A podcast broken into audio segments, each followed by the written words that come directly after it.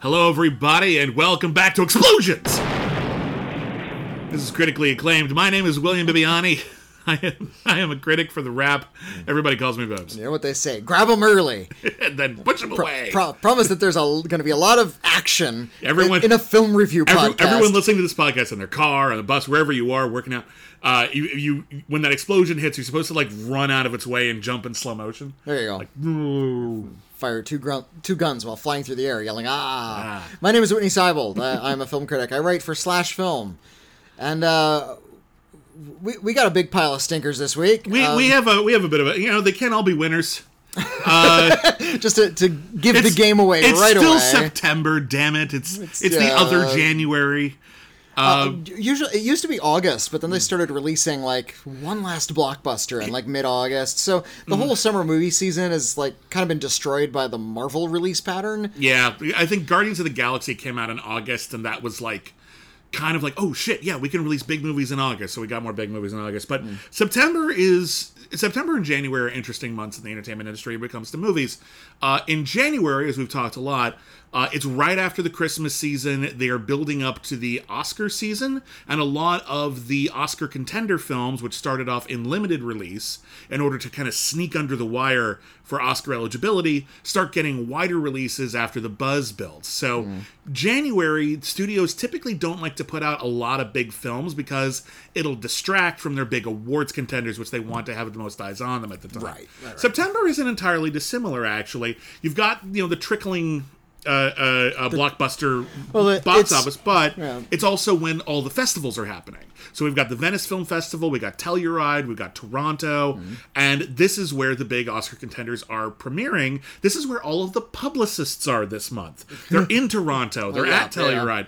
So everyone's really busy. So for the Well, first couple also, of weeks in uh, particular, there aren't usually a lot of big releases. And we do have to remember that, uh, at least in, in the United States, uh, late August, early September is when school starts. Also true. Uh, and Fewer people are free to see movies. Yeah, th- there's le- just less free time. There's the Yeah. uh, doubling down on work. That's not the leisure time. So the big releases are not released in September.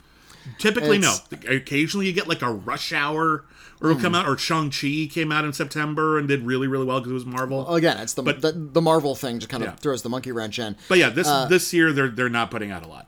Yeah, Especially and early uh, which is unusual because we're going to be talking about a Robert Zemeckis film Mm-hmm. that costs uh, tens of millions of dollars. Stars Tom Hanks, probably yeah, hundreds of millions of dollars. I'm gonna figure out how much this movie costs. I'll see if that's uh, Yeah, publicly available. Stars Tom Hanks. You know, the, the, these are typically the and is uh, based on a well-known uh, Disney uh, property. Well, it's the latest uh, live action remake of a Disney film. Uh, Disney, has yeah, Disney animated canon film. uh, d- the budget for this movie is not currently readily available. We'll see. We'll see how that goes. You know what? I'm going to say it's 200 million It's- because it looks that It looks like they spent some money on it. So here's the deal. Disney has been repackaging its animated movies as live action movies in order to make a quick buck for a while. Some of them are good, most of them are not. Yeah, uh, Disney has been doing this since the beginning. You got to realize Disney has been around since the 30s as like its own like kind of major entity and it's had its own studio since the late 40s early 50s around there Well, the the, the first uh, like there's they count sort of like uh, certain animated films as like part of the central canon, whereas other animated films of theirs aren't for whatever reason, just different levels of marketing, I think. Um, and the first one of those was Snow White and the Seven Dwarfs, which Yes. came out in 1937, uh, and I've seen that movie. Yeah, it's a major. movie. It's a major hallmark of American cinema. It was not the first animated feature. Some people like to think that it is. I'm sure Disney is one of them. well, it Disney not. Disney's been pushing that. I've heard for that a while. many times, and that Yeah. is a lie. But it was an important film. Yeah. Uh, and and honestly, beautifully animated. It's it deserves its place in the canon. Mm-hmm. Uh, Disney's been putting out animated films ever since. What they used to do in order to capitalize on their old animated movies and have them give them a quick buck is they would re-release them every so often. Just Well, which- boom in theaters. Here's Pinocchio. Boom in theaters. Here's Snow White. and uh, yeah, they. This was really common. You can look up like the re- release schedules of these movies. Mm-hmm. Uh, that's something I had to look up really frequently working in a, a projection booth Mm. um, because we would get previews for these movies. Ah, but is It's it the like- preview for which but, release? Yeah, which release is it? So you have to kind of look up the schedule. Okay, this came out in like '56 and '72 and '83. It's Yeah. like which which uh, release was this a preview for? Yeah. because you have to archive that kind of thing. Um, so yeah, uh, and this was also really common uh, across the board prior to uh, the the advent of home video. Yeah, and home video really kind of kind of threw a, a wrench into that because again, people can watch it whenever they want. This is one of the reasons why Disney, more so than any other studio, had this whole weird concept of the vault. Where There, there is no physical vault, No. by the way. the vault is a concept. Basically, whereas most studios would say, okay, so we made this movie and we're going to put it on home video, VHS, Laserdisc, DVD, Blu ray, whatever. to sell it, maybe they'll beef it up with a making of documentary And afterwards. Generally you know. speaking, if it's popular enough, they won't take it out of print. Mm-hmm. Sometimes they do. Usually, they just it's readily available, more or less. Uh, now that they're starting to slow down the release of home video in general, you're going to see more stuff go out of print. It's going to be a problem. Prices are going to go up. Anyway, uh, Disney wanted to exploit their brands differently. So rather than just put, say, Cinderella on home video and leave it there, Hmm. they would put it out for a limited time and then say it's going back in the vault. and after it- that, it you can't buy it anymore. And indeed, they they would manufacture that scarcity. They would Mm-hmm. have these limited VHS runs. Yeah. And uh, you, you either bought them during that time, or they would act, literally pull them from shel- shelves. Mm-hmm. yeah. You could not get you'd it. you could, send them you back. could buy it used, but usually that would cost more because they were no longer available. You can't replace it easily. Uh, it- and that way, if they put it back in theaters, there would be more demand. And every time they put it back out on home video, it is not just oh Cinderella's on home video. It's an event. Yeah, and you is- have to buy it. and- it's really insidious but clever marketing. Yeah, and and they would they would do this with every format. They did it with VHS, then Mm. Yep. they did it with DVD, and then they did it with Blu-ray, and then Uh-huh. it was like an extra crunchy Blu-ray. Um, the Blu-ray market, like around the time they started around the Blu-ray market, something insidious started happening with these re-releases. Mm. They started updating them. that is, that is, they started editing the movies. Yeah, Uh, because it used to be and- that you know a movie would be remastered in order to return it to very specifically the way it was originally seen, as clean well, as it possibly pre- could. presumably. again. that was the assumption. That was the that's the, well that was the general idea. If you're watching something that is a cleaned up version of say Casablanca, Casablanca, even though it came out in the early 1940s, has been one of the jewels in I think Warner Brothers collection Hmm. uh, ever since, and they've taken exceptionally good care of that movie. trying to remaster it and keep it in So, the best possible shape. It's not like there's only like one print of Casablanca that they haven't looked at in 80 years, and it really going to spend a lot of money to fix it up. Casablanca looks nice. If you watch a Blu-ray of Casablanca, it looks like it was filmed yesterday. They took really, really good care of it.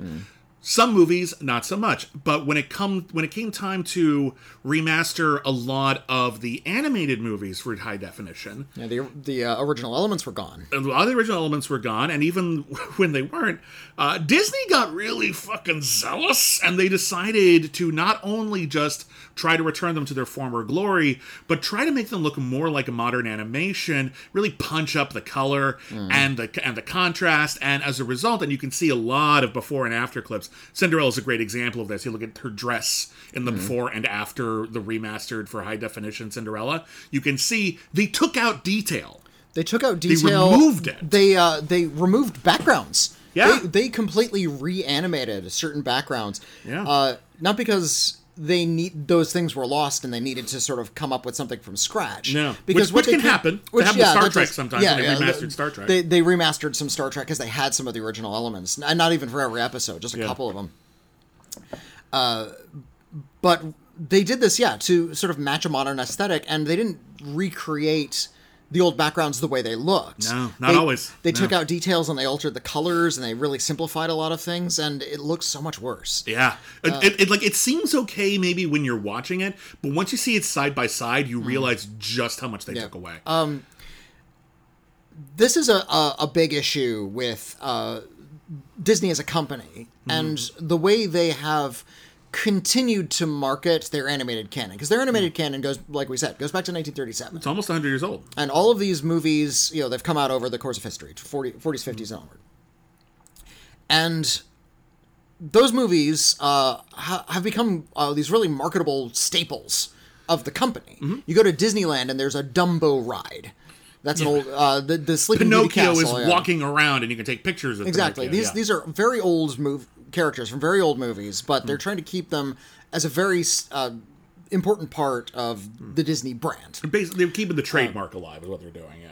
The problem is, a lot of those old movies are racist as fuck. And uh, not to put too fine a point on it, uh, there's a lot of bad elements and uh, in a lot of these movies. And sometimes it's not even bad elements. Sometimes it's just a result of a, a certain kind of modern Twitter-based thinking about these movies that has changed the perception of them. But you, And, say, uh, you say Twitter. I think that's just modern thinking. Some people Well, have modern- different yeah. attitudes now than they did in previous generations. You look at something like uh, Beauty and the Beast, came out in 1981. yeah. and uh, it wasn't until maybe the uh, like late 2000s like 2008 around there Okay. that this notion began to arise about beauty and the beast a generation had passed since it, it had been come it had come out some people started to look at it in a new light and uh, that's when this earnest explosion of like think pieces started to appear online about how this is a story about a, a captive falling in love with her captor Which it is. yes She's there against her will. yes Yeah. it's also a love story It is, but let's be honest here. but, no, but this is but we talk about this all the time. Yeah. You need to reassess old stories Ab- and sometimes they don't fit modern standards of interest, taste, you know. Here, here's my point yeah. They remade Beauty and the Beast in Yes. live action with a CGI beast. It was Dan Stevens in a motion capture. Mm. Yes. It was uh, um, Emma Watson as Belle, who Mm-hmm. had no personality, and The whole movie doesn't have a personality. that movie's- it's, it's, it's quite bad. the movie's quite bad. But Yeah. uh, I feel like one of the main functions of that movie Mm. was to directly address that piece of criticism. Sure. That it was a little bit too much like Stockholm syndrome, and I know that's a misnamed syndrome. Well, it's, it's also just not actually a syndrome. I, I yeah, I know. Yeah, actually, That's if you if you know what we're talking about, if you can actually look it up, Stockholm syndrome not actually a thing. not a thing. Well, The original thing it's based on was bullshit. people understand what I mean when I say Stockholm I syndrome, even though like, it's not a real syndrome. I'm making Uh, conversation. but uh, I feel like that's what's happening with a lot of these Disney remakes. They're they're trying to keep these names and these images as part of their brand Mm-hmm. while scrubbing them of their historical context and their more problematic elements. Well, hmm. uh, they remade Dumbo. Yes, There is I actually I actually like the remake of Dumbo for this reason. I, li- I like the remake of Dumbo uh, because I, I like what they did at the this, the back half. They added Yeah. an entire second movie they where they where, had an idea. where Dumbo destroys Disneyland. Yeah. uh, that's a fun idea. But uh, there's a, a, a notable segment, segment of Dumbo Mm-hmm. which came out in like forty something, I think. Oh, the original 90. Yeah, yeah, yeah, yeah. Yeah. 41, 42, around there. early 40s. Yeah. After Pinocchio. Uh, and it contains racist caricatures. 1941. 41. There's Yes. there's a, a, There. Mm-hmm. there's a, a, a, a murder of crows that are stereotypes. Yes. And there's no real way around that. No, they're just they're just Uh, they don't- play- playing into stereotype. They yeah. don't say the name of one of the characters, but in the script he was listed as Jim Crow. Uh, that's that's where Di- we were. Disney in thought that was yeah. funny. That was a cute joke. Disney in the thought that was a tasteful thing to do. in 1941. That was Yeah. just something they did. Uh, and so, how do we continue to market Dumbo to kids when there are these caricatures in it? Mm-hmm. yeah. Uh, these offensive need- stereotypes. This gives us an opportunity to Oh. exploit the brand while also sort of reframing it for modern and audiences. and well, and also rather insidiously claiming that the company never really had that problem, Uh-huh. and that's the part I don't like. That's a problem. Yeah. I agree, and I think, and, I- I- yeah, and so I'm watching a lot of these remakes, and they're serving as these bizarre historical correctives, Mm. Yeah. uh, rather than as ways to explore a story in an interesting way. a couple of them I think managed to do both, but I Mm-hmm. generally agree. Let's. I'm going to do a quick rundown of some of like the the ones because actually the first Disney live action remake Mm-hmm. actually didn't update a damn thing. In fact, they went way back and made it as colonialist as possible, and that was the live action Jungle Book from 1994. oh, that's right. Yeah, Yeah, that movie the- is terrible. that movie is absolutely unwatchably It's- reg- regressive. like it's so bad. It's not just regressive; it's ugly to look at. Like it has Yeah. bad digital effects. oh, it's just awful. I remember there was a scene where uh, they entered like a, a, a city that was overrun by monkeys, and you could tell that they copy and pasted the same frame of like film of monkeys like Yeah. four times in the frame because they're all moving in mirrored images. Yeah. looks terrible. It does. Uh, there was Christopher Robin, which, and this is one I thought was particularly evil because the whole point of Winnie the Pooh is that Christopher Robin is a young boy. He has these fantasy creatures, his imaginary life in the woods. this is how he imagines Yeah. the life that his stuffed animals have when he's not there. Exactly. And so he at the end of the story he grows up and he says goodbye. It is sad, but it is sweet. It is part of growing up. Christopher Robin is Disney's update of that saying actually they're all real. that like other people see them and see you, them moving you around. could have them too. It's actually like really, really, really Yeah, yeah. weaponized. Uh, so that's that's that one.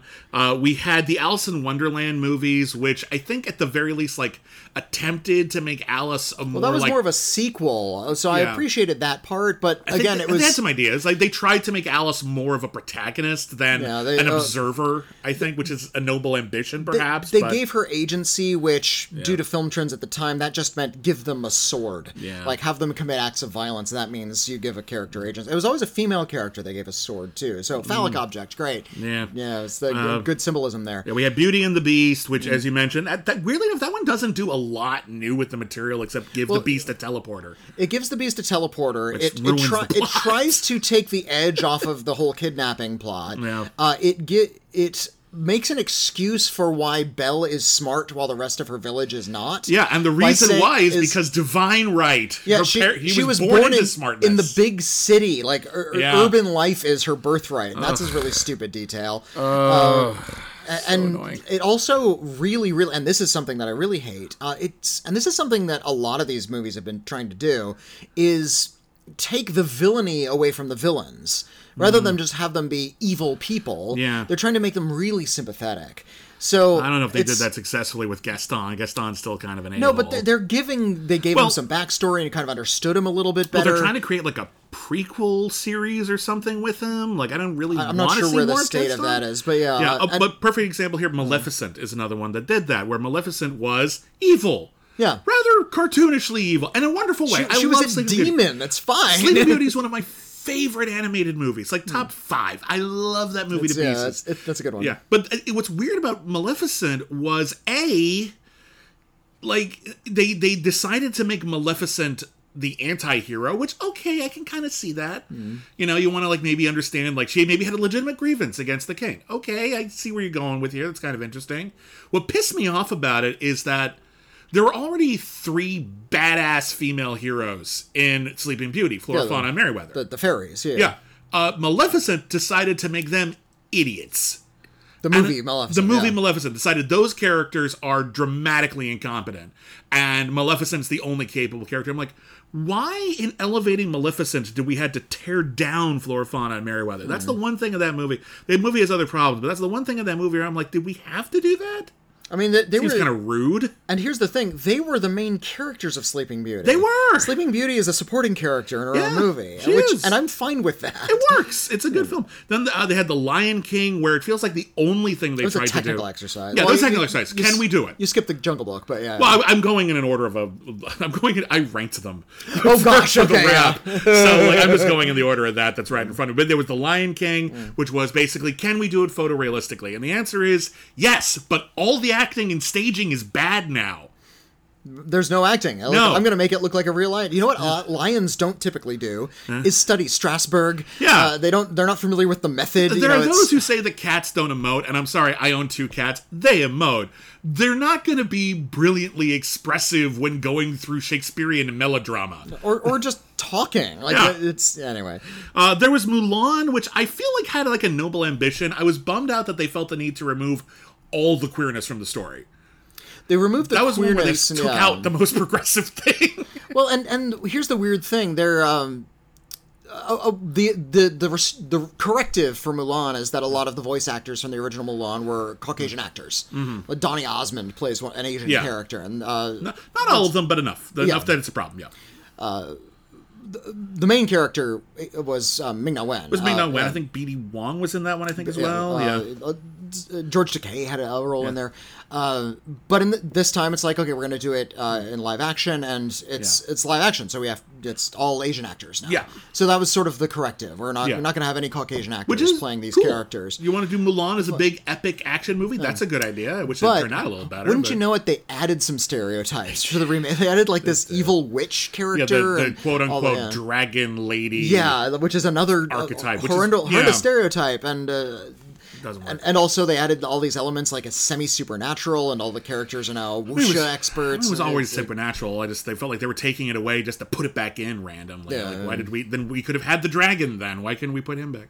Anyway, uh, there was Cruella, which this was a weird one. I still don't know why we did this. I get okay, we're gonna do Cruella. It's gonna be about like a badass clothing designer who's like 1960s London. yeah, and we're gonna make it kind of punk rock. I can kind of see your pitch here. Here's the problem: she kills dogs. That's like her whole shtick. Yeah. and the movie plays around like she's gonna turn into the dog killer, and then actually, like the movie, like pulls its punches back and say, actually, Yeah. Cruella was fine. And I'm like, then how did we get the? Why are we here if she never did that? Like it's turns it into this weird mishmash of kind of canon, kind of not. It's like that- feels kind of pointless. They're they're trying. They're trying so hard to be cool in that movie. It's it's pathetic how hard they're trying. It's the opposite of punk rock. Yeah, it's yeah. Like, it's like the most like, corporate okay. punk rock you could possibly get. It's like just because you have "I Want to Be Your Dog" in your movie doesn't Oh, God. make your movie punk rock. Uh, you, you know what? You know what is almost punk rock is Glenn Close in 101 Dalmatians because Well, she- she's she's actually- amazing in those movies. I, I, I only saw pieces of the movies, those movies Okay. when they came out because I was working in the theaters. Yeah. Uh, but um, I, I just remember her performance being like villainy. Like she actually got to be evil in those movies. She is. I recently watched those like within the last two years. Uh. the second movie is not as good, but she is Oscar caliber. Like, like if you can get an Oscar nomination for playing like Jack Sparrow Mm. in a pirate movie. Glenn Close should have got an Oscar nomination for 101 Dalmatians. She is next level wonderful villainy in those. The movies themselves, just okay. Uh, let's see what we got. Uh, uh, Aladdin. Aladdin is the Las Vegas stage show production of Aladdin. it, it has that kind of cheap feeling to it. Yeah, like it's kind of fun. Like the cast is actually pretty good. Mena Massoud is really, really good. Aladdin. yeah, and, and but it has the, the same Mulan problem where they're they're now casting uh, Middle Eastern actors. Well, that's not a problem. That's a good no, thing. n- now they are uh, to Yeah. replace you know the Caucasian cast they had in the original. yeah, that uh, was the problem with the original film. Yeah. but again, they're still using like the imaginary Disney fairy tale version of the story rather than set it in like Uh-huh. An the actual actual Middle place, East. yeah. So it's So it it's still this like colonialist version Well, of those stories. The thing that pissed me off, like even more than any of that, was after Aladdin came out, and it was a huge hit. I think it made like a billion dollars. Like I, whatever these, the, these the, things the happen. Guy Ritchie one. Yeah, The new one. It was okay. huge. It was made a ton of money. So I'm like, okay, so they'll probably make more. One of the first things they announced is, and we're going to do a TV series Oh gosh, I remember this. about yeah. the white character we shoehorned into the movie Mm. who wasn't there before, played by Billy Magnussen. He's the one who gets his own spin-off. Meanwhile, the, the actor who played Aladdin, an actor named Mena Massoud, uh, Uh-huh. who- who's perfectly charming He's in that movie. great. It's a star-making role. He's so and, good uh, in it. Ha- hasn't gotten any work. Like Well, he- barely any work. A year later, he movie. said he couldn't get an audition in this town. Yeah, yeah. He starred in a billion-dollar movie. and Fucking that- ridiculous. Yeah, that's it. Uh, let's see. They did Lady and the Tramp, which was, was one of the one, was one of the first movies Disney to go straight to Disney yeah. Plus. It's fine. It's, It's CG, fine. CGI dogs, right? It, yeah. No, it's some of them. I think it's live action and CG. Oh, okay. Um, I, I think they did that Babe thing where the mouths move sometimes. Oh, Uh, okay, hmm. that or it's pretty convincing CGI dogs. I'll give them that. Uh, they took out the racist song. okay. Uh, but other than that, it's basically Lady and the Tramp. Lady and the Tramp is a perfectly yeah, see, they're fine story. they're just they're they're scrubbing it. They're kind of ironic. like the, Yeah. th- this is a company that's made a lot of movies with racist imagery. Yeah. and they're Uh, just scrubbing them from the record. Uh, one we forgot, The Sorcerer's Apprentice from 2010, which ostensibly is based on the sequence from from Fantasia. Uh, they have the but, same name. That's it. But basically, it's we wanted to do a generic YA fantasy thing that Mm. Disney could own. Uh, it's watchable but totally forgettable. and it was uh, oh, it was um. Who Hmm. was the who was the actual Sorcerer's Apprentice? Oh, it was uh, Jay Baruchel. I love Bird Jay Baruchel. That's Yeah. right. Yeah, he's really good. Uh, let's see. Again, we mentioned Dumbo. Dumbo Hmm. was actually an indictment of Disney's handling of IP that it buys, and it came out the week the Fox sale went through. that was funny. That that one should be talked about more, just for that very It thing. might not be great, but it's interesting, It's and I in- yeah, appreciate it's, it. and and Yeah. you know, and it's Tim Burton. He's always got even his bad movies are interesting to look at. There's Jon Favreau's Jungle Book, which I kind of like. I Hmm. think I think it works on its own terms. He did something that I actually interviewed Jon Favreau about that film, and I, I did too. I actually I asked him something I thought was interesting because he, that's another one where the movie The Jungle Book, the original Jungle Book, ends with Mowgli growing up and putting this past behind him and Yeah. joining the human world, and the movie version doesn't do that. It's much more action packed end, and it's about him like becoming part of the jungle. It's kind of the opposite, and I was like, "What's up with that?" And Jon Favreau was like, "I never liked that ending. Hmm. I was a kid. I wanted to hang out with the animals, so I changed that." And I'm like. I can't fight that. That's I don't think it's as profound, but like I Yeah. can't fight that. It's a, if that's the story you're telling, he told it pretty good. All right. I can't really fight it. I, uh, and I, then I uh, got to point out to him that it was the uh, the second film he's made Uh-huh. that has "I Want to Be Like You" on the soundtrack, because that was also on the CD for Swingers. Was Big, it? Big Bad Voodoo Daddy did a cover of "I Want to Be Like right, You." that's hilarious. And he put that on the sound. This it didn't make it into the final cut of the movie, but it's on the Ah. soundtrack record. that's funny. Had he had he put that together? And, well, he just he just sort of like I, I heard him go, "That's a good catch." Like some somebody noticed that. Um, let's see. There was the remake of Pete's Dragon, which was always a live action animation hybrid. Mm. They changed the shit out of that. Oh, that, that's a, it's a Wild Child story. That's a totally yeah. different story now. They took out all the songs. There's some good songs in the original. I don't really miss them, but like and that's actually a good movie. I, I like remake is solid. I like everything but the dragon. I think if they removed the dragon, it, it would have been like a like just a child living in the woods. Yeah. and his family like kind of learns to love it, and learns to be Yeah. human again. Oh, like, that stuff's great. That stuff is all great, and Yeah. then there's also this ima- thi- this invisible dragon that's I- I'm fine kind of with it. unnecessary to the story. I'm fine with it. I think they overplay their hand at the end when Yeah, it like gets like- super fantastical. they're like kidnapping the dragon and strapping it to a truck. we didn't need It's all like, of that, but it's still very, very nicely done. I, I like that movie a lot. And then there's Cinderella, and Cinderella Mm. is the one of those movies that was actually like, here's what we do to update Cinderella.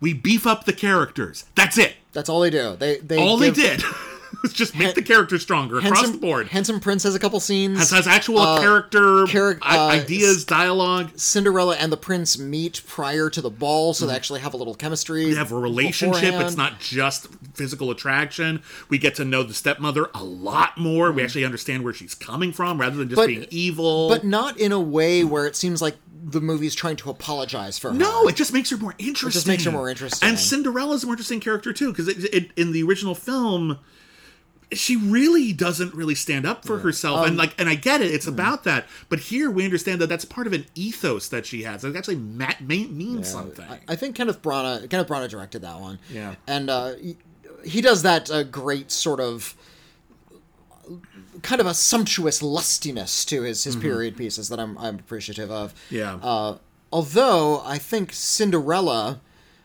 isn't. I, can, it's, I guess about as good as a film that came out in the 1990s called Ever After, which was another sort of modern update of Cinderella. Mm-hmm. It's a Like, similar they- thing. Cinderella's Ever getting updated all the time. There's also Ella Enchanted. There's also Yeah. Cinderella Story with Lizzie McGuire. Um, There's the Brandy version. Brandy did a version. Yeah. Uh, so yeah, it's being updated all the time, and Yeah. th- there was even the the um, uh, Camila Cabello version just recently. Oh, that one was awful. But that's terrible. That's a jukebox that musical version. Oh my god, that makes all the other versions look better. by So uh, there's good Yeah. ones, there's bad ones. That's a that's an okay one. As these remakes go, it's one of the better ones. I actually like. I actually, again, to the original Cinderella, a landmark in animation in a lot of regards. As storytelling, I prefer Branagh. I think he actually improved it. Yeah. Uh, the the 19 it came out in 1950, the original uh, animated Cinderella, and uh, it's it's really dry. It's Yeah, actually it's very not, straightforward. Not really very exciting. Uh, It's Yeah. like mostly takes place in that house. Yeah, Uh, yeah. The the prince is not a non-character. the, yeah. the fun characters are the kings, or or the king and the duke, or the, the two royal dudes, I think you're thinking of Sleeping Beauty because the kings aren't that interesting in that movie either. aren't they? No, I think the the interesting characters are like the animal sidekicks. Hmm. They're the ones who I think get the most fun, and the and the uh, wicked stepsisters. Oh, okay. They yeah. get they get to be really quite terrible. Yeah, Um, yeah. But um, but in any case, so Disney does not have a great track record with this, and Pinocchio from director Robert Zemeckis, real fast. Back to the Future, Who Framed Roger, Roger Rabbit, Rabbit? Castaway, Used Cars is Forrest very Gump underrated. won Best Picture. Forrest Gump, I'm not a huge fan, but a technical achievement if ever there was one. Arguably his masterpiece, Death Becomes Her. Watch that movie. You will be so glad you did. Oh. That is demented horror comedy at its finest. It, it's I think it's his best movie. That one, and and I'm also fond of Roger Rabbit. I think those are his top two. me, yeah. Zemeckis has a really keen eye on blockbuster filmmaking. He knows Yeah. how to make just a slick, watchable movie. Yeah. Uh, and The, the, the technical craft in his films, even his Yeah, bad films, is usually superb. Exactly. Yeah. I, I think I, he's in the same camp as like uh, Spielberg, where Hmm. you, you give him a, like a good budget and a fresh idea, and he's gonna knock it out of the park. Yeah. Uh, and it, it's it's gonna work even better if he gets a great script. Um, but Yeah. Like Spielberg, he's been increasingly interested in exploring the technicals of filmmaking. Now Yeah. Spielberg has cleverly like alternated between like a technical experiment like Mm-hmm. like Tintin or Ready Player One and the kinds of stories he clearly wants to tell things Yeah. like uh, Lincoln and the Yeah, Post something a little bit uh, classier Yeah. than just like you know, sort of like a populist. Like, yeah. look at all the cool shit we can do, which is which Yeah. can be fun. There's a, a certain breed of filmmaker that falls a little too far down the technical rabbit hole from time to time. They Mm. get a little too interested in the toys. I feel like that's where Peter Jackson is now. Ah, I feel, I feel that's way. where Ang Lee is kind of constantly in danger of sliding into. Yeah. uh, with his whole high frame rate obsession. He and Peter Jackson both did the high frame rate thing. Yeah. And definitely Robert Zemeckis, who uh, he made the Polar Express, and that was uh, groundbreaking in a lot of ways in terms of animation motion capture. You Yeah. watch it now; it's a little, it looks really rudimentary. It, it it did at the time. Like the Yeah. acting was never great, but it was an interesting experiment, yeah, and and he's gone back a couple times with the motion capture thing. He did Beowulf, which was interesting. an interesting experiment. I, I didn't see his Christmas Carol. I didn't, I didn't see, see, that yeah, one. Jim Carrey played. Uh, He not only played Ebenezer Scrooge, but I think all the ghosts as well. I think he played multiple roles. Um, Beowulf was really fascinating because they tried to turn it into this like 300 like ep- like action epic. Well, they wanted it like to- flashbacks and stuff. He wasn't trying to make a um, kids movie. He was actually willing to let it be violent and sexual. yeah. Even though I still think that I remember serves they had to Austin Powers out some nudity. Like They did, yeah, there was- which was always They, funny. they actually animated uh, a nude. Uh, Yeah. uh, Angelina Jolie played Grendel's mother, and they Yeah. like and yeah, they had to like cover her up at one point. They like put Yeah. gold on her. She was just Well, that one made sense, but like when uh, Ray But- Winstone, it was Ray Winstone was Beowulf. Ray Winstone was Beowulf, Yeah, there's a couple of times when I think he's naked, and it's just like, and then let's raise a chalice to him so you can't co- see cover his his- wiener. Like, come on, we animated that wiener. We Come on, I worked really hard on that wiener. I had to put the, the, the motion capture dots on Ray Winstone's wiener. Uh, Somebody had to do that. I know. Uh, I, what I found fascinating about that movie is uh, Crispin Glover played Grendel. Yeah. And, and they had him speak in Old English. And I was like, do that with all the characters. That would have been is, great. Uh, why is only Grendel? Yeah, actually, I actually think he's kind of doing some really interesting stuff in that. I, lo- I love Yeah. the design of Grendel in that movie. Yeah, Grendel is uh, a monster in that movie. Grendel is an interesting looking monster in that movie. Doesn't just look like you know an ogre or a giant. It's like a weird creature. These technical exercises haven't been big successes. They haven't been really ga- grabbing Polar Express was, and I think that that, Yeah. got, that bought him some leeway for like two or three films. Yeah. but then after they just the diminishing returns, they just make less and less and less until Mars So- Needs Moms. I think killed it for a while. Yeah, um, but Zemeckis has been, uh, he, again, he did Flight, which was his character piece. I think, Uh-huh. and I, I like Flight. It doesn't get everything right about alcoholism, but I think it's an interesting, interesting uh, Most have story. issues with the ending. I think it doesn't work. But and he also did a film called Allied, which was this interesting spy I didn't story. see that one. He did the walk, which But you know th- that's that's more of a technical thing. I was Yeah. like, we're gonna take 3D IMAX to its possible extreme. yeah. He did that. He did um. Is it Welcome to Marwen? Yeah, and then he did Welcome to Marwen. didn't see that one. Which again, uh, that's based on if there's a documentary film out there called Marwencol, Mm-hmm. uh, which is about uh, a fellow who was uh, beaten rather savagely in a, a parking lot, um, and because he, he liked to wear women's shoes. Yeah. And that like that was just sort of a quirk Yeah. of his. He liked to wear women's shoes, So he was- and uh, he was horribly and, attacked, and he was horribly attacked in this hate crime, and uh, so badly attacked that it, it did damage to his brain. And he lost a lot of his memory, and he lost a lot of his, his social skills, and uh, he was able to sort of work his way through a lot of his physical and uh, emotional trauma by creating this imaginary uh, land of dolls in his backyard. He created Yeah. like a whole doll village, and he there were versions of himself and Yeah. all of these women that he was in love with, and women that you know represented women he knew in his life. And the documentary is really fascinating because we get to know this guy and we see int- interviews with him. And then the movie fictionalizes it. And when we go into his imaginary doll world it's, now all all, it's all motion capture stuff now. Like actors are now just walking and talking dolls Does that help at all? Does that make it interesting? i mean it, the, the story's the same the story's still Right. kind of interesting But like by telling it through the perspective of his fantasy world, and so Hmm. that it really comes to life. Does that because like we talked about the walk and the Hmm. walk like is it's basically a remake of this documentary man on wire about a, uh, a tightrope walker who threw a line between the twin towers and walked between them Hmm. Incredible incredible stunt but the, the one of the great tragedies of it was they never got any film footage of him doing it they just some still photography so when he made his movie the walk about the same thing it's mostly really repetitive until he actually walks on the wire and then we have actual footage of it that he recreates with cg so like there's a reason Yeah. is there a reason in Mar in Walk on the Mar one? Does it does it feel like it well, helps the story? I understand why it was done. I don't think it's necessarily any more effective than just hearing it in the documentary film. Uh, but the actual details of what was going on in this doll village is ver- like very insightful into what's going on. And it's actually incredibly detailed. All these like really elaborate storylines that he's inventing and writing down and reenacting with the dolls and photographing. And uh, rather than just have still photographs, Zemeckis said, "Well, let's just have a movie of that." Yeah. Like what would happen in this doll village? Just have actual doll people en- enacting it. yeah. So um And the, the villain is named Dejah Thoris after the character from uh, uh, fun. Edgar Rice Burroughs. uh so Zemeckis w- made some interesting films after the uh stop uh the uh, motion capture era, but uh, none of them made money really. And I feel like his Yeah, last Welcome, Welcome to Marwen was a big bomb. yeah. Uh, and then Like he and did. he decided to do I think he, he's trying to get like a one for them under his belt, like one successful, like you know, like okay, I'll make a blockbuster for Mm-hmm. you, we'll move on. And I think he tried to do that a year or two ago with his remake of The Witches. know, based on the Roald Dahl novel. Yeah, which was not particularly know, he, good. he made a lot of weird changes that actually like alter the story in ways that it doesn't need to be altered. Some of them were good. Octavia Spencer, I think, is really good in that movie. I think Anne Hathaway's having a lot of fun in that movie. Uh, he, but he changed the time frame and he also uh, race flipped the original uh, yeah, protagonist. There's a white protagonist Yeah. in the book, and, and, there it's are uh, elements a, of that that work kind of interestingly, and actually add to the add to the story elements. and some a, a bit, don't. but I, I feel like Yeah.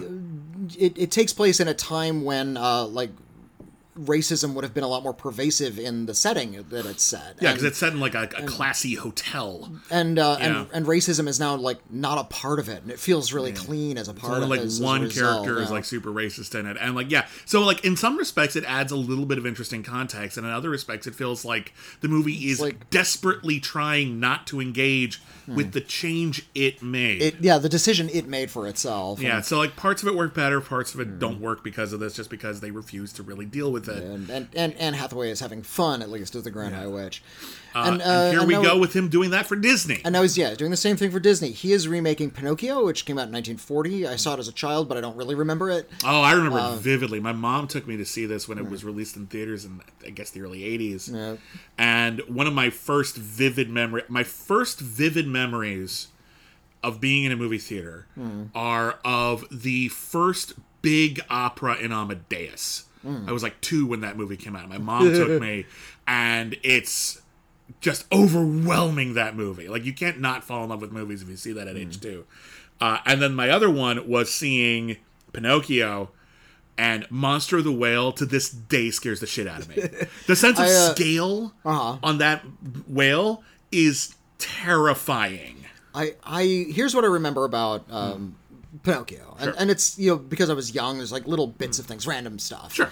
and that's kind of the movie. It's very episodic. Yeah. Um, I remember a lot of the opening scenes, like where Geppetto is just making Pinocchio. Yeah, wishing upon a star. and that Yeah, kind of stuff, um, yeah, I remember Jiminy Cricket. Jiminy, just the Jiminy Cricket scenes kind of stuck in my head. I guess he was my favorite character when I was a kid. He's also one of the first Disney. He talks to the camera. Yeah. which is odd. But maybe that, maybe that's why I era. re- It's like responded to that. It's like to the kind of breaking directly. breaking Yeah. through the screen a little bit. It's like Yeah. oh, he's we we understand this is fiction and know, Yeah, uh, And the part that really frightened me was not Monster of the Whale, but the scene where the boy turns into a donkey. Yeah, there's like the a bit on- transfer where because he's terrified while it's happening. Oh yeah, that one really scared It's a me. nightmare. It's like takes place on Pleasure Island, and it's basically a bunch of children are lured away to this amusement park where they get to do whatever they want. They get to drink beer, they get to smoke cigars, they get to not go to school, they get everything they want, but they also get transformed into donkeys and then like sold as sold, livestock, yeah. which is a really obvious moral lesson about not smoking and drinking, but also a pretty damning indictment about like, you know, if you don't go to school, you're going to get thrown into the system. right? That's, gonna that's what you're gonna do. You're just gonna be part of. Yeah, you're just gonna be. You're just. It's it's you're gonna do menial labor your life, and that's like it's not subtle Pinocchio. It's a very ham-fisted, moralizing story. I'm not saying it's bad, but it's ham-fisted. There have been many productions of the Pinocchio story because the original book uh, was like written in uh, 1830, I Yeah, think. and it's it's it's um, it's quite more extensive than what Disney did. Disney really reduced it down. Um, the most probably the most This noteworthy 1883. I was 50 years old. probably the most noteworthy other adaptation of Pinocchio in film was actually by Roberto Benigni Oh, that's a notorious version. Well, I for, yeah. I said noteworthy. I didn't say Uh, good. that movie is unbearable. And here's the especially deal. if you watch the English language. Okay, dub. so it's bad in and of its. First, I'll say this: the score is quite nice. Joe Hisaishi did the score. He went and got Hayao Miyazaki's composer to do the score for his Pinocchio. So the score is lovely. Some of the production design is really, really cool. That's where it ends. That movie is awful. But then when they released it in America, they decided to because Americans can't handle subtitles, even though they flock to see Life is Beautiful in droves. I don't know what the fuck that problem was. Um, they decided to overdub it with a lot of stars, but badly.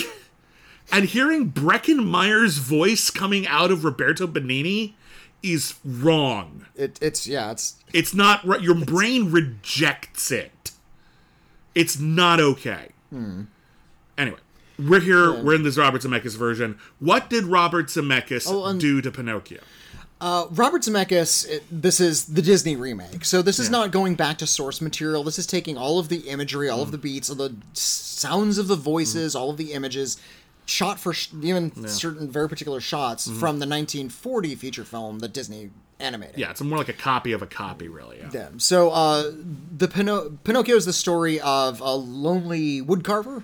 He makes uh, clocks and puppets. He makes a, a wooden boy that he becomes very enamored of, Mm-hmm. uh, and kind of wishes that oh, I wish I had a, a child. Yeah. I'm, I'm lonely here by myself. I wish I had a son. Yeah. And uh, a fairy appears and brings the the wooden boy to life. That is Pinocchio. And Yeah. uh, Pinocchio, however, is inexperienced with life and requires a conscience. That's where Jiminy Cricket comes in. Um, there is a cricket in the original book, but it's not as doesn't have as big a role. Yeah. the, the cricket in this one is played by um, Joseph Gordon-Levitt. Joseph Gordon-Levitt, But he's yeah. imitating the the voice actor from the 1940 film. and doing an okay job. Yeah. But like, it's weird though. It's just like I. Oh yeah, it is Joseph Gordon-Levitt. Weird. Okay. But he's doing a great job because I couldn't, couldn't tell it was him. No, no, so I- that he did. He's doing a good voice. of all the members of the cast, he's one of the better ones. Uh, the the lonely woodcarver Geppetto is played by Tom Hanks, doing his best to make sure that we think of him as a bad actor as well. Uh, because Hanks because did- between this and Elvis, I don't know what he's doing. I still haven't seen all of Elvis. I, I it's, it's on HBO Max. I'm finally gonna get a chance to watch it this week. he's, he's like O- Ozark Dracula. And This is I've seen mostly every Tom Hanks movie. I'm probably forgetting one, but like I've seen almost every Tom Hanks movie. I never saw Larry Crowne. How's that? uh, and and this and he's worked with Zemeckis numerous Oh, times. This is easily the worst performance I've ever seen from Tom Hanks. This is not Tom Hanks doing Geppetto. That's not the worst casting in the world. This is not Tom Hanks doing Tom Hanks doing Geppetto. This is Tom Hanks being asked by his agent to dress as Geppetto for his like third nephew's birthday party for for And- 10 and- minutes and not do any study. Just not just, just would go you out there, like yeah. dude i i got you forrest gump you owe me one Hmm. and this is tom hanks like okay i will do geppetto for 15 minutes but i will not try and the Hmm. guy's like the kid's seven he's not going to care and so tom hanks went and robert zemeckis filmed it and then cgi'd it into this movie And this is he's not hardly He's, trying he's kind of mumbling a lot of his lines. Yeah. Um, there are songs in the original. He kind of uh, a lot of the characters speak uh, the lyrics in verse. And it's not just Tom Hanks. A lot of the, the characters sort of do this to Mm-hmm. get give a little bit of poetry. They don't roll with that, unfortunately. This is not Mm. a heightened world where people speak in poetry. It feels like it feels artificial, but in that cinematic kind of way, not in a, a poetic kind of a way. yeah it doesn't feel like the world is magical it feels like just kind of false And uh, and again, this is another one of these stupid correctives. Uh, he's not just a lonely old man; he's a, a widower with a dead son. yeah He holds up a picture of his dead child. They and they never specifically say that Pinocchio was like his dead child resurrected in a wooden body. It's just some new kid, which is No, they do. Uh, they're when the- he he wishes upon the star. yeah. There, and this is where the magic of the story comes in. He looks out. There's a wishing star. I wish upon a star. And then the star comes in through the window, Uh, and- and the played by Cynthia Erivo, who can But sing. God in damn it! in this version, uh, like a a phaser beam from the Enterprise, like kind of zaps in through the window, hits the the portrait of the dead child, and then reflects. Oh, onto yeah, yeah, Pinocchio. yeah. So it's like the soul of his dead But, child but wouldn't now. he have his kid's name? Why call him Pinocchio? Yeah, he should be that kid. um, it's really confusing. we don't Like, know. Well, we, we don't know the name of the kid. It could have been Pinocchio. no, because they say it's because he's made of pine. They Oh, go yeah, out of their way so. to explain because he's made of pine. He's Pin- Pinocchio. Pinocchio, yeah. Yeah, Which so it doesn't I think work. I think does go to the the original novel. sure. well, yeah, that that is, and it was in the original movie too. So, Uh, and it also gives them a chance to make a Chris Pine joke later in the movie. Oh my god, I forgot about that. That was painful. that was painful. Almost as painful as so in the original animated version, uh, Geppetto has a large wall full of these amazing Oh, cuckoo th- th- clocks. This this is this is disgusting. beautifully animated, all very clever. Like you would kill to own one of these things in real life. They're just amazingly cleverly designed, intricate, lovely. You could lose yourself in just this montage of clocks. When we see the montage of clocks in this one, 99% of them, there might be like two that aren't, I think they're just references to the original film, are other Disney movies. So like hmm. there's a Sleeping Beauty one, there's, There's a a, Woody one, one, from yeah. Toy Story. And a- listen, if a- there was like one, in, clock, if there was like one in the background as like a little Easter Well, egg, like you don't notice it the first if time, there's a but it's in there and it's cute. There's a Roger Rabbit clock, and if they had just that one, because that's Zemeckis made He that did movie. that, yeah. That's playing a little bit more fair. I but would be like, okay, listen, there's one in there that's a cute reference. Hmm. They're all, They're all and we, Disney films, and they yeah. just shove them in front of our eye sockets It's, for like a minute on end. It is. Oh, I'm so insulted. Yeah. Honestly, I just like how pandering that is. Not, not to be not to be rude, but Disney definitely had some ribs removed. If you want to take my meaning, Yeah. Um, it's just terrible. yeah. onanistic corporate It's just basically how amazing are we? Anyway, Look, th- Disney has long done that. They've know. they've sold themselves, yeah, and this is just another. That, this is what the Wonderful World of Disney was. They didn't get anything out of that. It was just their way to like shove Disney into everyone's houses once a week. And just basically just make Disney a brand that was inescapable. Yeah, they- and force you to have a connection with them. You know, they they put out records with names like "I love Disney." Yeah. Who who you made that Disney? Yeah. Who's the I in that statement? I think it's Disney. yeah. I think it is Disney. Disney, Disney, loves Disney, quite a bit. Disney, yeah. Um, It- it's so uh, we see all these horrible clocks. Yeah. Uh, Cynthia Uh, Revo comes in and she's the blue fairy, and there's she one scene kills it. she uh, she's im- great. imbues the wooden doll with the wooden doll looks exactly like the animated version. Yeah, it They doesn't look like a didn't real piece of wood. No, they it didn't looks change fake. the design. It looks Yeah. Mm-hmm. like the sort of exaggerated Disney face. yeah. Uh, that, did- that's they- frustrating. They did this um, weird thing where, um, because like again, he's he's made of pine, but instead of having like you know doll's eyes or like a mouth that opens, mm. it's just paint on his face that is animated that moves Yeah. when he talks, and there's something about that that just makes it look so cheap. There's something about it that's just like it. It there's something about it that's so false and never makes it feel like he's part of the world he's supposed to be interacting Hmm. with, and not in like a, a, a whimsical, magical way. Just in a you probably should have redesigned that. yeah, that, like, that doesn't. that's not playing. Maybe give like you know swivel eyes, articulated jaw, something. something. maybe yeah. You could hear him move or something like that because he's made of wood. You know, something. No, It, and- it never reads. and he doesn't move like he's made of wood. He jumps around like an animated figure and is really lightweight and doesn't have any kind of reality. Yeah. Uh, you know, poor Tom Hanks is act, act acting. He's kind of lazing his way through this opposite a tennis ball. He probably like showed up in like the screen accurate Geppetto costume Uh-huh. and they held up a tennis ball and said, "Okay, there's your son, go." And he probably just like his heart broke in that moment. It's like, ah, There's a moment in this, in early on in this movie, where uh because Geppetto isn't entirely alone. He has two pets. He has a goldfish named Cleo and a cat and a kitten named Figaro. the, ki- the animated kitten, but they did a good job on They did a reasonably yeah. good job of it, but at the same time, I'm watching this and I'm like, sometimes the cat has to do a specific motion or act out a specific piece, and it makes sense to animate the cat. There's a whole chunk at the beginning of this movie that's just a cat on a workbench Hmm. while Tom Hanks is sitting on it, and I'm like, we couldn't have sprung for a real cat for this. just have a cat. It just there, feels yeah. so fake. Never, there's never feels like it's part of the world. The- anyway, Pinocchio goes off on his many adventures. It's very Well, episodic. he's he's sent Um, the the story is he's sent to school uh, Yeah. because he's made of wood. He doesn't uh, take. This is kind of a magical world. There are animal people in it, then Yeah. and nobody kind of bats Honest. John is played by Keegan Michael Key. He is always reliable, even in bad musicals. Uh, he has.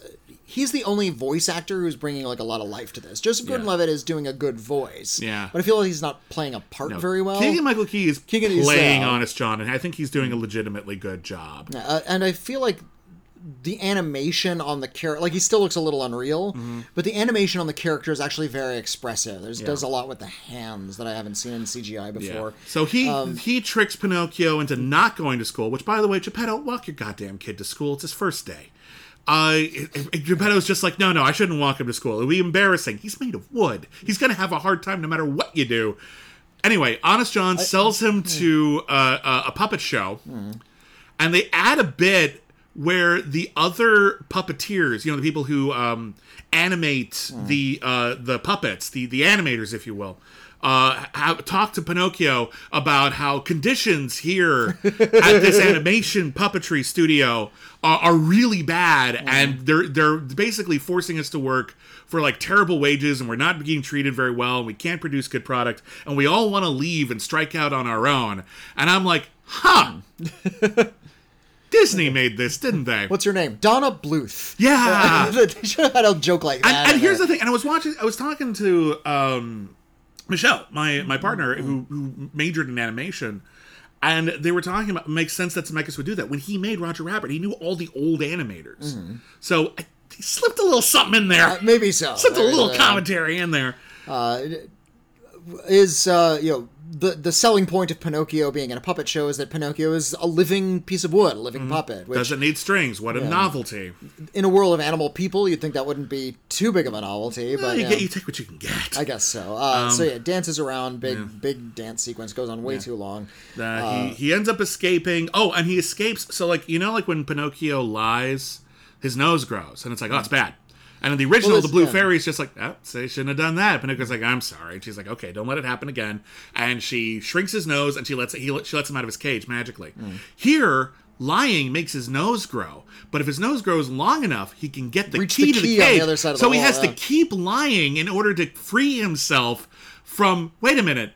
You just made lying the thing that saves him, and not explicitly, as the Blue Fairy said, the thing he shouldn't do if he wants to actually become the real boy he wants to be. The uh, the theme of the book uh, is uh, how Pinocchio learns, yeah, not to be a little kid. Essentially, he learns Mm-hmm.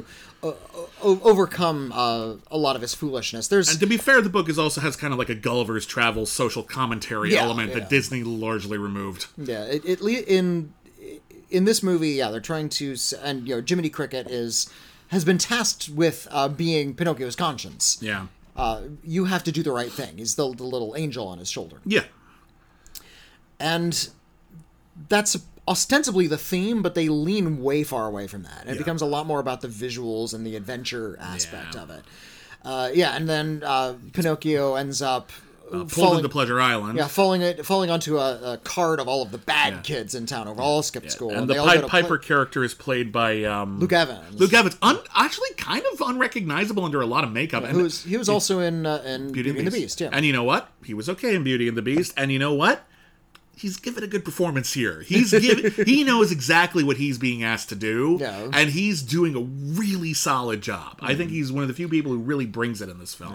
uh, the and and again, I, I want to say this is commentary, but I don't think it is. When they go to Pleasure Island, it's very Disneyland. It's. Disneyland.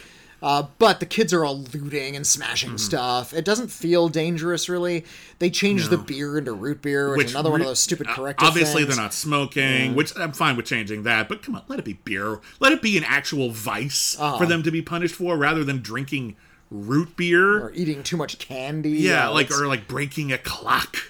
Oh, what a monster! Also, I'm going to say this right now. I appreciate the temptation to listen. We're, we've got all this money, got all this fancy CGI equipment. We want to make Pleasure Island, which previously looks like kind of like a rundown carnival, like big. Make it look like really appealing to kids. it looks right? like Willy Wonka's Wonderland. It's really now, there's yeah. like a there's like a bit where they ski down a mountain of candy, and you hmm. know what? Awesome. It'll. I mean, I'm not gonna pretend that doesn't look awesome. da- in terms of just raw visuals, it's Yeah. dazzling, but it's it's It's- stupid. It's based Well, on a bad It, idea. it pushes it too far. Again, the hmm. appeal of Pleasure Island was no rules, no morals. Kids could do whatever they wanted, and ostensibly they thought there would be no consequences. They were wrong. Once you start turning it into this implausibly gigantic thing, it stops being like an effective allegory and starts becoming a distracting plot hole. How much does it cost to run this place? And Yeah. you're not charging admission? Well, and and you're here's- all you're only doing it to sell livestock? They're doing it to sell livestock. There's no way and you're making enough money to run to run Pleasure Island. This is a uh, terrible like use I of said, your there's funds. there's a lot I don't remember about the original Yeah. Pinocchio, but I don't seem to recall Pleasure Island being run by smoke monsters. No, I don't Was that remember an element from the original? I could be wrong. I don't remember that shit at all. That's that feels that's weird. th- this is an it's like a magical island run by these demonic smoke demons No, it was, a, with it like was a- glowing eyes that are in it was sh- Coney like- Island. Yeah, That's what it was. It's supposed to be Coney Island. Now it's like it's this like it's like a World's sinister Fair or thing. something like that. Yeah. Uh, the kids yeah magically turned into donkeys somehow it's not really explained how it's like. It looks in the, terrible it's in the root beer yeah Like in, in the CGI. animation, they they were wise enough. A lot of it takes place in shadow, Mm-hmm. and you can see like, and it's really horrifying. like, it's, well, like it's great. It's really Mm-hmm. horrifying.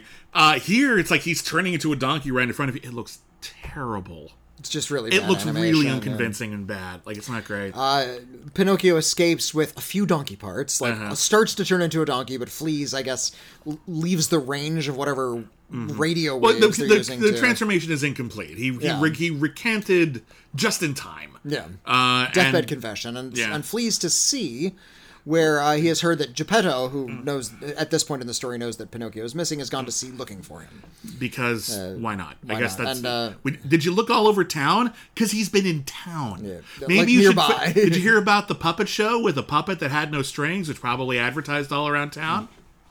Did you hear about that, Geppetto? You didn't sold- look, did you? sold all his You didn't look. you you immediately sold all your shit and you went to another country. That was your plan. He was not looking for Pinocchio. He was fleeing this terrible lot. So Anyway, there, uh, there's a really obnoxious scene where Pinocchio, uh, out at sea, uh, runs into Geppetto's in a ship, and he, Pinocchio's speeding like uh, on like water skis. Yeah, like he's because he's like it's like he's a robot. Like you can Yeah. like turn him. Didn't Data do this in Star Trek once? Like push a boat like super fast because he was a robot. Am I making that up? Is that You're is probably that? thinking of something like The Incredibles, but okay. I feel like um, Data did that once. no, Data da- in okay in Star Trek Data was a life reserver. Da- yeah, uh, in- That's in, what he in- was. In, the event of a water la- landing, he's been equipped to be a flotation. Insurrection sucks. Yes, Um, it does. I mean, none of the next gen movies are good, but uh, Yeah. that that one's pretty bad. anyway, we do Monstro. Monstro was not a whale in this one. He's a leviathan, Yeah, Mon- Monstro is Dagon. Yeah. From like an H.P. Lovecraft which story. should be cool. It's not. It's weirdly brief. And then I'm not gonna. uh, Do we? Uh, they changed the ending, and I'm all I'm gonna say is this. Hmm. Uh, you missed the fucking point a lot, and I'm not sure I appreciate the attitude you have towards uh, people who want to transform themselves.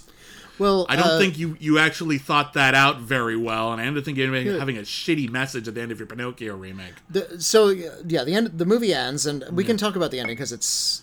We're gonna it's we're gonna talk about um, listen. We've we've mostly talked about stuff that's already in the original. We're gonna talk about the ending. There are the time ending, yeah. codes in the description of the episode if you want to skip ahead. We're gonna talk about the ending. It sucks. Uh, yeah, Okay, so the ending of this version of Pinocchio. yeah, Uh, Tom Hanks dies, yeah. uh, escaping Monstro, the the Dagon, the Leviathan, and sneezes them out. They build a fire inside the whale. Sneezes them out. They land on a Yeah. beach, and Geppetto is dead. Yeah. Uh, and like in Pokemon the first movie, his little wooden Pokemon cries a magical tear and brings him back to life. What happens in the Pokemon movie? Yeah, Ash dies when Mew and Mewtwo fire bolts at the same time. They hit Ash, and he dies and turns into a statue. So glad we were able to spoil that movie too. And uh, yes, of course. I apologize for spoiling the end of Pokemon the first movie. twenty-three-year-old movie at this point. It's 23 years old. A, it's 23 You years old. seen it now. Like, what do we? Didn't they just remake it? Yeah, they a, It's B, so old they they remade it. remade it. Yeah. Al- almost the exact same script. They just didn't Yeah. CGI, and uh, and, and also it's fucking stupid. So I'm gonna Yeah. tell you the ending. All right, po- J- Pin- Pinocchio cries, and it brings Geppetto back to life. And they and they sit up, and um, and he says, "But my only wish was to be a real boy. a real boy. I want to be made of flesh and blood. I don't want to be a puppet anymore." And they say, uh, and this, I don't know why they, they made this decision. I think this was another one of those fixatives Mm-hmm. where rather than give them the easy way out, they said, well, metaphorically, you've proven yourself to like feel deeply and do noble things, and Mm. that that's real enough. And then they point to a cave and they say, well, why don't we just walk to the light? Uh-huh. So they're both dead That's a very real interpretation of this, by the way. it's very as, plausible. and as they walk toward the gates of heaven, essentially, Uh-huh. there's this very brief shot of Pinocchio actually transforming. Kind of. It, it's it's there if you want to see it. No, not- it's it's like it- it's, not a clear. it's, it's not on, it's not not like center frame. There's not like a big Beauty and the Beast sort of transformation moment, uh, which is in the original. There actually is a moment Mm. Yeah. where like we get to see Pinocchio as a flesh and blood child. Uh. in this one, he kind of like fade like as they walk away, sort of Mm. fades into being a real boy. So this piece Mm. of wood has a soul and can be absolved and is let through the gates of Okay. heaven. Okay, I'm going to say Um, this right now. A. That's a fucking weird ending. Uh, B. The other thing that we didn't mention here, and this is the part I took issue with, Oh. because uh, honestly, him changing at the end, I really didn't even pick up on that. I thought that was like kind of a little, a little subtle. Hmm. Like, okay, but the thing is, when Pinocchio says, "But I wanted to become a real boy," Aw. Geppetto says, You don't have to be a real boy. I love you the way you are. Okay. And I'm thinking to myself, No, Pinocchio has told you he was born in the wrong body and he wants to change. And you're saying don't. Read the fucking room, Disney. Not the time. That's I- some I love- fucked up shit right there. I, I think "I love you the way you are" is is a good. Uh, It would be- generally a pretty good message. it would be but- fine if if Pinocchio didn't want to be another way. If that wasn't his dream. It's. Well, and- it. You're making it weird. Is my point. Uh, You're- well, you're- the weird thing is, yeah. that was Geppetto's wish, was to have a real boy. But Pinocchio wanted it too. Yeah, It's it's all it's it. Here's the deal. They mixed up the ending so bad, hmm. it's hard to even tell what the fuck they're getting at anymore. Yeah, the best you can hope for is yeah. that they died horribly, escaping. they they. Not even- like what, is, what? What are we supposed to do? Did Monstro just eat them? Were they just absolved, like being dissolved in fluids? Wouldn't have And been that's yeah. and that's that, we just have this after credit sequence like Monstro burping, and like that's the end. Is that what happened? you have an end credit sequence. It's like you know, fifty years later they find Geppetto's skull. Yeah. and, and this washed up old like doll that's like oh, the paint has been washed off This of it. fucking movie. So the, the character, Oh I'm convinced the characters do die. I'm I'm not disagreeing with you. I think it's open to interpretation, yeah. but I I I agree that's the most of all the the readings. That's the hmm. one that makes the most sense. It's fucked up because honestly, before I came to the conclusion that you did, hmm. Which is that they were dead, my thought was this: they're leaving him a puppet so that if this is a success and they have a sequel, hmm. they have somewhere to go. Because the the version that you can sell of Pinocchio, no one has ever bought, to the best of my knowledge, like a doll of Pinocchio the human boy. Pinocchio- Pinocchio you want the, child. wooden boy. That's the one that we have the connection to. That's the one who has a Well, dream that they're aspiring Here's what to. you do: you do you do that like that shitty hook treatment Oh. where he's he's escaped Neverland and now he's ah. grown up and forgotten his past. So now you have like old man Pinocchio, Yeah. and now his goal is to be turned back into wood. No, because he'll live is- longer that way. What happens is he's he's like he, he much like Peter Banning in in Hook. He First of a all, w- we're not Hook fans, by Not the way. really, no. There's I like in it, but it's not a good movie if you ask me. Um, very early. It's it's got Poochie elements where they're trying really hard to be hip and extreme in the early '90s. and I don't think they've ever aged well. I don't think aged well at the time. I saw it on home video and I was like, this feels dated when it came out. Yeah, yeah. Um, the, the whole the whole honeycomb hideout bullshit. Oh, yeah, it's just God, eating nothing but frosting. Even as a kid, I was like, ugh. um, but uh, where, where was I going? With? So yeah, the whole thing is like he became like a lawyer. He lost all of his magic, all of his idealism, and became a lawyer. And I'm imagining Pinocchio becoming a lawyer, and like it's like the first time he's being asked to do something shady in order to win a case. like, yeah, I can pull the strings for you. Yeah, like yeah, okay, it's fine. So, sir, isn't it true that you never actually signed the paperwork. Nose grows, hinges appear in his arms. Oh God! It's happening! It's happening! Ah! I thought I was escaped. Pinocchio, the new one, sucks. The It- old one is quite magical and strange, and I Yeah. I love it to pieces. I, I It's can't. Weird elements besides. I can't comment on Yeah. the similarities to the 1940 film because I, I, I haven't seen it since I was like maybe five years old. Yeah. I think it uh, holds up great. It's hmm. it, again, there are weird elements, hmm. some things that haven't aged great, but it's one of Disney's more bizarre stories that they ever told, hmm. and they kind of threw themselves into it. And when it works, it works like nothing else. Okay. Uh, this version has no wonderment. This is very cold. Yeah. Uh, you can tell that Zemeckis is making this as a technical exercise. He wants to see what he can do with animation. The problem is he's not being very innovative with He's it. He's not trying to do Uh, anything he's- exciting. Like yeah. he's not like, what's a problem I can solve, or what's something I can do for the very first time, or Or how can I make this this like animate this puppet in an interesting new way? And he's Hmm. not. He's just using CGI to make it look and move Yeah. the way it did in 1940. Yeah. like we've had this for a long time now. honestly, it, it just it it's um, it's bad. Yeah. It's a bad movie. It's honestly, and we went through the the list of uh, other Disney live action remakes. It's one of the worst. It's it's It's it's, like in bottom- the bottom three. Yeah. It's like in the bottom three. I'm not kidding. Like, Well, it's I- I- really I fucking don't bad. like that these things are continuing, as I know they're doing with uh, doing Li- all of them. Little Mermaid again. The Little Mermaid, they're Uh, doing they're Peter doing- Pan again, They're doing a Peter Pan and they're doing a Snow White again, and it's and, like and others as well. Um, oh, I forget what they, they've already made a bunch of announcements. Uh, I, I would love to see them redo something like Home on the Range, like one of their their failures. Yeah. or, you know, Like if you're gonna remake something, remake something that you could ostensibly improve. Hmm. Like I, I, I interviewed um, when Cinderella came out. I interviewed Helena Bonham Carter. okay. Uh, very very nice interview. She was very pleasant, and um, she, she had a lot of affection for the role. She'd done two of the, I think she'd done two, maybe three of these already. She'd done Alice in Wonderland. She might have done the sequel already. I don't remember. And she'd done Cinderella. Was she in Dumbo? No, no, that uh, was Eva Green. Ev- Eva Green was. I don't think I don't think Helena Bonham Carter was in that one. Anyway, she'd done two by then. I think maybe three.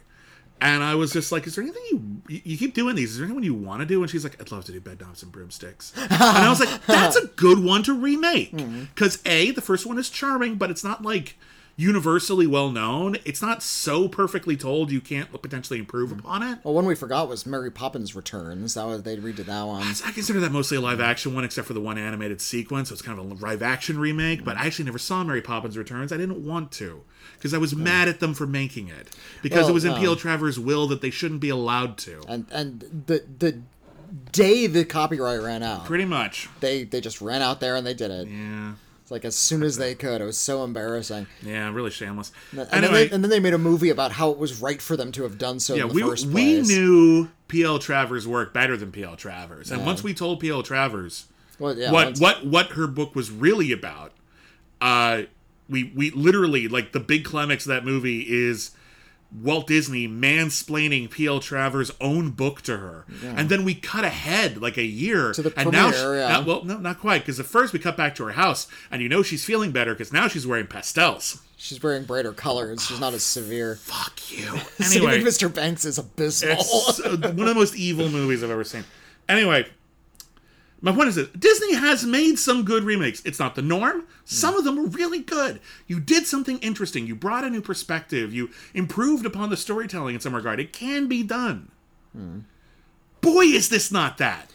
Well, it, it just speaks to a really sad trend, and you know, I, you don't need me to tell you this about just the exploitation of nostalgia. That's been Yeah. a better better part of the industry for the last fifteen years, uh, or or more. Just it, It's it's all, been, they've always been exploiting it, but it seems to have gotten ex- worse in the last two decades. it- it's yeah. reached like a, a definite critical Yeah. mass in the last. 15 years or so. And uh, this idea that this company, Disney, uh, Mm-hmm. first of all, they, they, they bought up the Fox library and they're not doing anything uh, fun with it.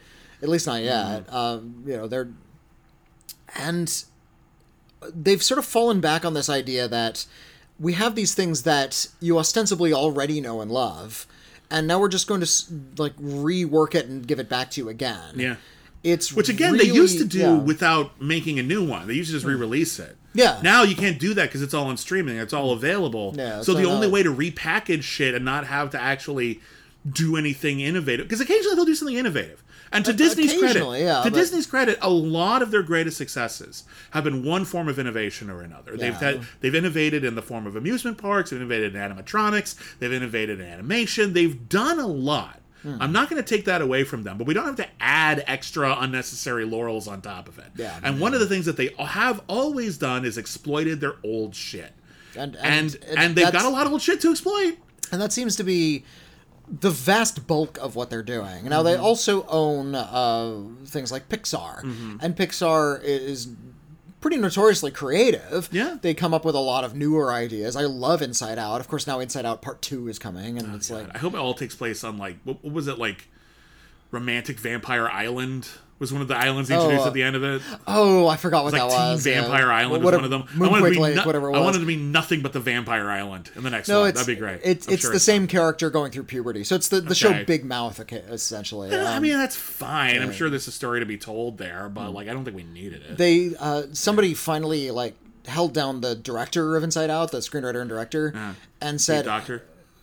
"Yeah, the Pete Docter," and they said, "Hey, have you, have you heard of this Fox series called Herman's Head?" and he hadn't heard of it. Uh, you know what? I buy that. It wasn't Yeah. on that long. no, It but it's like an almost identical premise. It is. It really, really is. No, it's true. Um, Look up Herman's Head. I'm not going to yeah, explain it's it to you it's here. it's Inside Out. It's Inside Out, but it takes place in like a workplace sitcom. Yeah. basically, but it's Inside Out. Anyway, my my point being is a lot of the the Pixar films are imaginative and they do introduce a lot of fun new ideas. Yeah, Uh, I, I, Coco was wonderful. I liked love Coco. I, I, I liked Luca a lot. I Yeah, liked Luke Turning. Red a lot. Turning Red Um, rules, yeah. Wa- and they've wasn't so big on Soul, but at least that was kind of an original. They tried something interesting. I'll give them credit for it. Well, yeah, I, I wasn't a huge fan of the execution, but I Mm-hmm. think that just the rules are confusing. right. but like beyond that, it's reasonably well made. Um, yeah, no, they, They- but even Disney's Pixar, been- yeah. Listen, you know what movie I really, really like, and I didn't expect to? Ralph breaks the internet. I Hmm. actually thought Disney that film, was a yeah. very. It's full. I mean, it's got some real fan service in there, but you know what? It's amusingly done, and Hmm. the actual main story is actually kind of a thoughtful story about trying to exist as a person in cyberspace right now when cyberspace is full of trolls and Hmm. bullies and really uh, uh, fair weather friends and Hmm. you know what you, you, you made a good movie out of that I, thought, I you like that movie thought of something, yeah, Disney. yeah. I'm not saying Those two- Disney only yeah. does bad, but man, when it does bad, it does Yeah, bad. well, and, and just here in the like the last two or three years alone, it feels like they're they're just tripling down on the nostalgia stuff, which means they're just remaking what we have already. you heard about their the upcoming film, uh, the, like the Wish? It's just called Wish. Yeah, and it's about the wishing star. Like, where? How did the star come to be? Yeah, like you know, everyone, all the characters in Disney wished on a wishing star. Pretty sure it was just Pinocchio, but in any case, uh, let me tell you something. Having seen Pinocchio, the original and the remake, let me tell you about the wishing star. It's the blue fairy. It always was the blue fairy. It's not this like cute little star thing from Pinocchio. Made it Well, clear, and the Zemeckis version makes it even more clear. It was always the blue fairy. He wished on the blue fairy. What? What I That's want, what that was. That's canon. Here, here's my thought on Wish. We already had that movie. How is a wishing star made? Have you seen Phil Tippett's Mad God? You know that. you know that. thir- you know that thirteen foot plague doctor that grinds up these little soulless meat bots into a powder and blows them into this black abyss. That's how the wishing star was okay, formed. thanks, It's been done already. That's so- very. That's very thoughtful. My point is, see Mad God because I love that fucking movie. Anyway, we should. Love of God, let's move on. Uh, anyway, Pinocchio, not good. there, we say. Too long, didn't read. Pinocchio, not good. Moving on. it's an hour and 12 minutes into the podcast. Jesus. All right, we've got two more a- movies there- to review. There was a lot to cover. There's not bad that movie there's was. not nearly as much sadly not nearly as much as to talk about Hmm. and the other two movies we're reviewing this week. Let's talk about a new uh, medieval action movie called Medieval. Hmm. It's not a great title, but uh, it is about uh, the the legendary Czech general Jan Žižka, who I was really unfamiliar with before I saw the movie, but since I did, I did a little external reading. Interesting guy. Yeah, like he was uh, he was actually like a, a famous war hero uh, in Bohemia, and and allegedly his entire life, and he lived a long life, never lost a battle. That's yeah. Uh, He lost this his both of his eyes over the course of his life, and even afterwards, never lost a battle. Yeah. Good for him. Yeah, yeah. Jan Žižka, um, pr- uh, pri- like just prior to the Crusades. Yeah. Uh, this is like early 15th century. Um, around there. Yeah, uh, yeah, right before the Hussite Wars, if you know anything about European history. sure. Uh, and this is a Czech production. Yeah. It's- the most expensive Czech production, the- allegedly. the, most expensive film in Czech film history. Uh, and it has been sitting on a shelf for four years. Has it been that long? This was made in 2018, and Oh, it's just now bummer. getting getting That's released weird. in theaters. Okay. Yeah, um, and but they got a few notable English-speaking actors. Uh, Mm-hmm. Playing uh, Jan Žižka is Ben Foster, the great Ben Foster. one of the better actors Uh, of his generation, and just can't quite. He'll star in in movies from great filmmakers, and then just they never quite catch hold. It's really Uh, fucking weird. He's in that movie Hustle, the basketball movie with Adam Sandler. That's a pretty good one. Yeah. Uh, he's great in a movie that came out this year called The Survivor, which is a Holocaust drama where Mm-hmm. Yeah. he plays uh, um, a, a concentration camp prisoner who is forced to box for his life. Now that is a movie that was directed by Oscar winner Barry Levinson. Mm-hmm. Sounds like a big, uh, you know, almost an Oscar contender. Uh, it was nominated because it went to streaming Mm. Uh, for best TV movie Mm. at the Primetime Emmy Awards, and it lost to Chip 'n Dale Rescue Rangers. Uh, yeah. Now, don't get me wrong, that movie's clever. Chip 'n Dale's pretty fun. That's a fun movie. I'm not, there's no slight to that movie. That's a pretty good movie. that but one- like, that one, like, Ben Foster just can't catch a fucking break. Is my point. we're talking about fan like Disney fan service. Yeah. That one does a lot of that, but it's it's like well. super tongue in cheeky, so Yeah, it's kind of they get away with it. a little bit easier to swallow. They get away with it. Anyway, so this is his big yeah. like action movie Braveheart type film. Yeah, and he and he's tried the blockbuster route. Ben Foster, by the way, excellent actor. Oh yeah, Uh, always great. Churns out great performance after great performance, and yet is weirdly cursed to never like be recognized on that level. Like he hasn't been given a handful of Oscars. he's He's nominated. Not, not not in like big blockbusters. No. He When he tried to be in a big blockbuster, but it was Warcraft, which was a huge bomb. Yeah, not quite as bad as people said it was. It's a perfectly enjoyable Willow level fantasy film. Pretty bad. It's, Uh, I, I like it more than most. It's fine. I, it got a lot of crap for being a video game movie. Hmm. It's not that bad actually. But in any case, it's still not very good. Don't get me wrong. I'm just saying it's not. It's, not. The, it's not the huge. If you watch it, you won't. You won't say to yourself, "Wow, this is an embarrassment of legendary proportions." It's like, no, it's just not particularly good. I don't know. It's it's like like a hair north of a fiasco. Um, it's Anyway. it's pretty bad. But here, but that Ben Foster played like an evil wizard in that one, and Yeah. tried to do the blockbuster thing. It didn't take off for him. Yeah, for whatever reason, like he was in that film, The Messenger. He was the main character. He was really great in that, and Woody Harrelson got all the credit. Uh, Yeah. why? But, and, well, it's a great performance from Woody it's Harrelson. Woody Harrelson me did a wrong, but Ben Foster should have had yeah. some of it. Yeah. Uh, so yeah, here he is playing Jan Žižka, uh, this this medieval knight, and the opening of this movie is is is metal. Like uh, it's it, it's just it opens with this bloody action sequence where he's like jumping in the river with guys and killing them underwater Yeah. and like ripping heads off. yeah. And yeah, it's and just honestly, honestly, pretty cool action. pretty f- as action actually. goes, as medieval action goes, which honestly And we don't then, think uh, we've had enough of. Uh, it's just it's, it's just we, we constantly have all these like you know westerns and hmm. World War II films, and I'm like the Middle Ages had some cool like chance for gore there's and mayhem. there's, there's yeah. gore, mayhem, there's there's kings and and wars and all this kind of stuff, and like if you're gonna tell those stories, it feels like the Middle Ages is kind of like you're not getting enough out of them. Hmm. I would like more, honestly, It- and. So whenever I will say this for this movie because I think this movie has a lot of problems, but whenever Oh, boy howdy. but whenever the fighting is going on, whenever it's like a battle sequence, it's got me. It's pretty cool. You can always tell what's going on. There's always an element of strategy that I can understand. There's, uh, uh, it's reasonably well edited. The sound design is striking. Well, let, let me get to the reasonably edited part. Um, okay. Uh, so, but yeah, that opening sequence, really fun action. It's Yeah. like, uh, and they leave one guy alive, and and uh, and Žižka goes up to the guy and says, "Hey, you can either tell, we can either kill you now because Uh-huh. you're dead. We can kill you. You're you're you're uninjured now. Yeah. and we can just kill you if we want to, or you can give us the information that we need, and then you can join us. You can be like a badass because clearly you're a badass. We saw they- you fight. They also say, also, clearly you're very lucky, which would be good for us. Yeah. and the guy's like, well, I mean, fuck, you guys are badasses. Yeah, I'll join you. Yeah. And and then the plot gets started, and uh, the plot is nearly incomprehensible. It's labyrinthine. it's so because yeah. the plot doesn't have anything to do really with Jan Žižka for most of it. It is basically I'm going to give you the the, the, shortest version I strokes, can. Uh, basically, there is currently no Holy Roman Emperor, which was a big thing in the Middle Ages. Uh, there are two popes, one in France and one in Italy. Uh, and there's basically a whole bunch of royals are competing to be the next Holy Roman Emperor and rule over most of Europe. One of them is King Wenceslaus. That is who Michael Caine and Ben Foster work for. Another one is Wenceslaus's brother, Sigismund. Uh, he's played by Matthew Goode. And then in the middle of it all, there's this one royal played by Till Schweiger, who is a dick. And his And wife is played by. Sophie Lowe. She is not a bad person. She's actually rather nice. Mm. And in order to get that guy on Wenceslaus's side, Ben Foster has to kidnap her. And unfortunately, that leads to everyone betraying everyone behind the scenes. And now Ben Foster's family has been killed. Mm. Yeah, and we, it turns into uh, a whole vengeance on the run, mercenaries after him.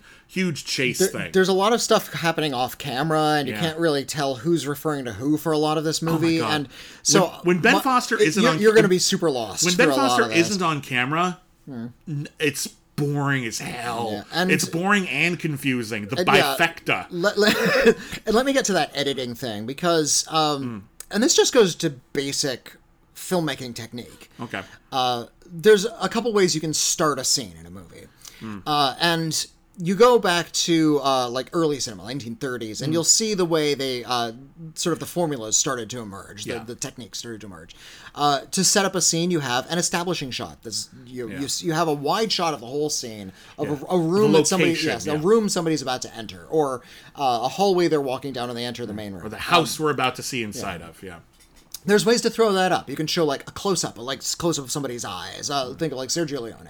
Yeah. We, we show like close ups of people's eyes, and they're just sort of glancing back and forth. We don't have the scenario yet. We just know that it's people looking at each other. Mm. Yeah. And then they cut to the establishing shot and see Yeah. this, the context of those stairs. But there's always an establishing shot. Yeah. There's something that lets us know where we are in relation to other things. There are no establishing shots in this entire fucking movie. It's all close ups, and it's filmed in that really frustrating uh, type of photography where the camera's always facing the light source. So all of the characters are being washed out by sunbeams and smoke, and there's a lot is really indistinct. So we're not getting wide shots. Everything's covered by smoke. There's a scene that takes, it's a battle that takes place where they've deliberately put up a smoke screen Yeah. So the, the is low already and then they're adding smoke to it next they're going to ask me to put on those 3d glasses so i can't see anything like Yeah. it's just visually really muddy and not interesting to look at there's a scene where uh, uh, jan Žižka and the sophie lowe character the, the woman that's kidnapped have to like flee into a cave and Mm. Yeah. it's in the dark and they have to Yeah. go at like they like swim through uh, like a little uh, lake and they arise in this little grotto and I don't know where that is in relation to anything else. I don't know. They say we have to wait until the waters fall. Why? Like, what? What is significant about the waters? They're not giving us enough mm-hmm. information. They're just giving us a lot of these really broad strokes, and everything's really vague. Uh, and then there's really, really long portions where there's not action, there's not story, they're just sort of like yelling at each other. A lot of the characters are all wearing like really similar outfits or same colors. They all have big beards. You can't tell the difference between a lot of these Eh, I didn't have that much of a problem with that, but. I, I did like that at least there was like a Darth Vader kind of a character. Yeah. Like this one evil assassin guy who's out there just sort of doing the dirty work of the Yeah. Mm. Emperor. And that guy was pretty fun because at least there's like a good guy, bad guy dynamic Yeah. that you can tell what's going on. There's a lot of wasted opportunities here. Uh, that bad guy, that Darth Vader character, um, uh, because Jan Žižka has kidnapped the king's brother's wife. Uh, he, uh, no, no, no, no. He's okay. Basically, get this fucking annoying. He's a he's a very rich nobleman, and Okay. whoever he throws money behind will have that extra power. She is royalty, but she is the king of France's niece. That's right. And That's we never what- see the King yeah. of France. No, there's the a part where they confusing talk about taking her to France, but then I realize France is kind of far away. and then they they're, don't. They're, they're, in, they're in Bohemia, the, the Yeah. modern day Czech Republic, and Yeah. uh, uh, so in it, to combat the kidnapping, uh, that Darth Vader character goes to Jan Žižka's brother's house and kills Yeah. members of his family. yeah, and his sister-in-law survives.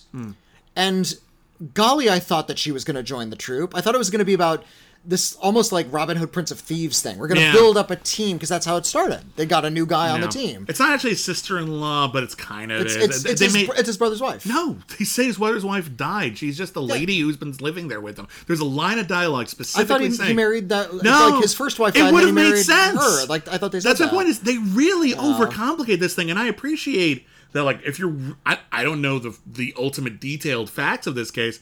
If there is some historian out there, it's like. Oh my god, I can't believe they decided to make Jan Žižka's brother's roommate his wife for the purpose of this movie. I'd be like, yeah, okay, you should maybe be be upset about that from a historical perspective. Really would have cleaned up the narrative though. Yeah, uh, so- really would have cleaned up the narrative. I- I- it's I- hard to follow. I really hate to say this, but this needed like elements of Hollywood schlock to make Yeah. it fit together a little bit because it's so muddy and indistinct and so focused on the dreariness Mm-hmm. of the scenario. And there's a, like all these haunted house images of here's a body on a pike and a crow is picking at its eyes. Ah, I thought that was kind of cool. But I mean, it's it's cool, but it's it's miserable, and Yeah. uh, it and just visually, it looks miserable, uh, to the point where you're not building up a head of steam. You're not building a story. Yeah. You're not making this climax in a satisfying cinematic fashion. It's- and it's- I don't want all my films to be you know trite Hollywood cliche, but golly, it would have made this work. sometimes you, when you remove those elements, sometimes you realize why we keep going back to them. Hmm. And this is something I was thinking about. I like this movie more than you. I don't love this movie or anything. Yeah. But I I enjoyed it more than you. Okay. I think it's because while the all of the you know, I Claudius bits were super fucking dry hmm. and hard to follow, and ultimately once you actually do wrap your head around them, you realize we didn't need 90% of that. and I think the biggest problem with this movie is that it's not about Jan Žižka. His journey is not the most important thing in the film. It's all that political machination crap. It should have been about him.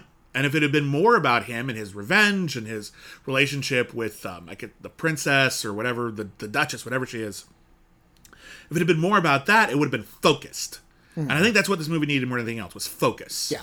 Whether you focused on making it like historically accurate, that would have been fine. If you would focus more on making it um, a little bit more schlocky so that it went down more easily, that would have worked better. But you needed to pick one thing or the other. And this by trying to have it all ways at once, trying to be like a super serious historical movie and trying to be a historical action movie, both of them suffer for it. But I will say this. I like the sense. Uh, I, I know you had issues with the editing. I see all your points. Personally, I thought they did a decent job with creating a sense of immediate space. Maybe I didn't always get a sense of the geography. Okay. But I always felt like I was in the woods with them, and the woods didn't look like every woods I've seen in a movie. right. And I liked It could, that- could I- help. The camera's always right up their noses. I understand, but let me make my point. Uh, I, I appreciated the production design. They obviously, even though it was a big movie for the Czech Republic, there's still obviously things they couldn't afford, but they spent it on stuff in front of the screen. The armor felt real. The sound design felt real. Sound design's really good. Sound design's really lot of, fucking good. Like clanging and wet Whenever people noises, are fighting yeah. in this movie, it's pretty fucking cool. And I was able to latch onto that enough Okay. that the movie escaped me saying it's it's not good. I'm not going to say it's particularly good, but as someone who has a certain uh, appreciation for historical fiction films and particularly historical action, I got a little bit more out of it than you did. All right. But I'm not going to call it a particularly good movie by any stretch of the imagination. I just you're you're very clearly in the no movie bad camp, and I'm in the Yeah. it was, it was fine. Yeah. Like that's that's where I'm at. It's it's it's not high praise. I, I think I just have a, a distaste for uh, this particular. Let me look up the cinematographer because there Yeah. there is a, a certain kind of very hazy photography Mm. that uh, a lot of historical filmmakers like to lean on Mm-hmm. to sort of try to give it a timeless feel, but make a lot of the visuals really indistinct. I think I think things don't look real or lived in when they shoot films I think this way. I think ironically, even though the attempt was to make things more clear in Saving Private Ryan, we can blame Saving Private Ryan a lot Mm. Yeah, for that. They yeah, out they- a lot of that movie. They open the aperture a lot so that things can be really, really clear. But I think people only use that in action movies, and I really think only Ridley Scott made huge use of that. Yeah, I think um, it was Gladiator that solidified And- and, that uh, historical fiction look, and they they and- borrowed a lot of it from Saving Private Ryan. And and And- I I hate the way Gladiator looks I'm too. not I don't like the photography. I actually movie. like Gladiator as Hollywood schlock, but yeah, I actually am not a huge fan of the cinematography. Uh, the, the cinematographer is named Jesper Tu- Tøffner, and um, not familiar with Jesper Tøffner. Yeah. um, but not a fan of here. I know cinematographers are capable of a lot. You. Sure. You'll see a lot of different kinds of work. and from honest, and, and the way that their work is edited, So, the way yeah. Mm-hmm. that their work is, the director tells them what to do. This can have they're brilliant cinematographers who have made movies that don't come across looking particularly great for reasons that might have nothing to do with them. Yeah, so, So it's hard to say. so I love Ben Foster. Uh, this would have been an interesting story because I don't know a lot about Jan Žižka, and, Yeah. uh, and Ben I- Foster I- is a badass. He, he's got that gruff. Like I could see him carrying a movie like this very easily, and for moments he does. But But if, if they had let him do it more, he would have had a lot more to do. I think if, if they had thought this out as like a cinema story rather than a series of beats, it would have, or, or like just clarified things a lot better. Then I would have liked it. Yeah, I hear you. All right. Uh, well, next up, and the last film we were talking about today, and I saw this and you didn't, right? Yeah, Uh, did this is I uh, the two this week. This is a new Netflix thriller called End of the Road, uh, and um, you know a lot of movies adhere to like sort of a formula. Well, this one is like when the formula writes a screenplay. Uh, Hey. But you know what? Nothing terribly wrong with formula. Formula can be fun, and indeed. Oftentimes, there are movie franchises or, or uh, genres that we go to specifically because we know what's going to happen in them. We've talked about this a lot. Rom coms, you know what's going to happen. That's why you're here.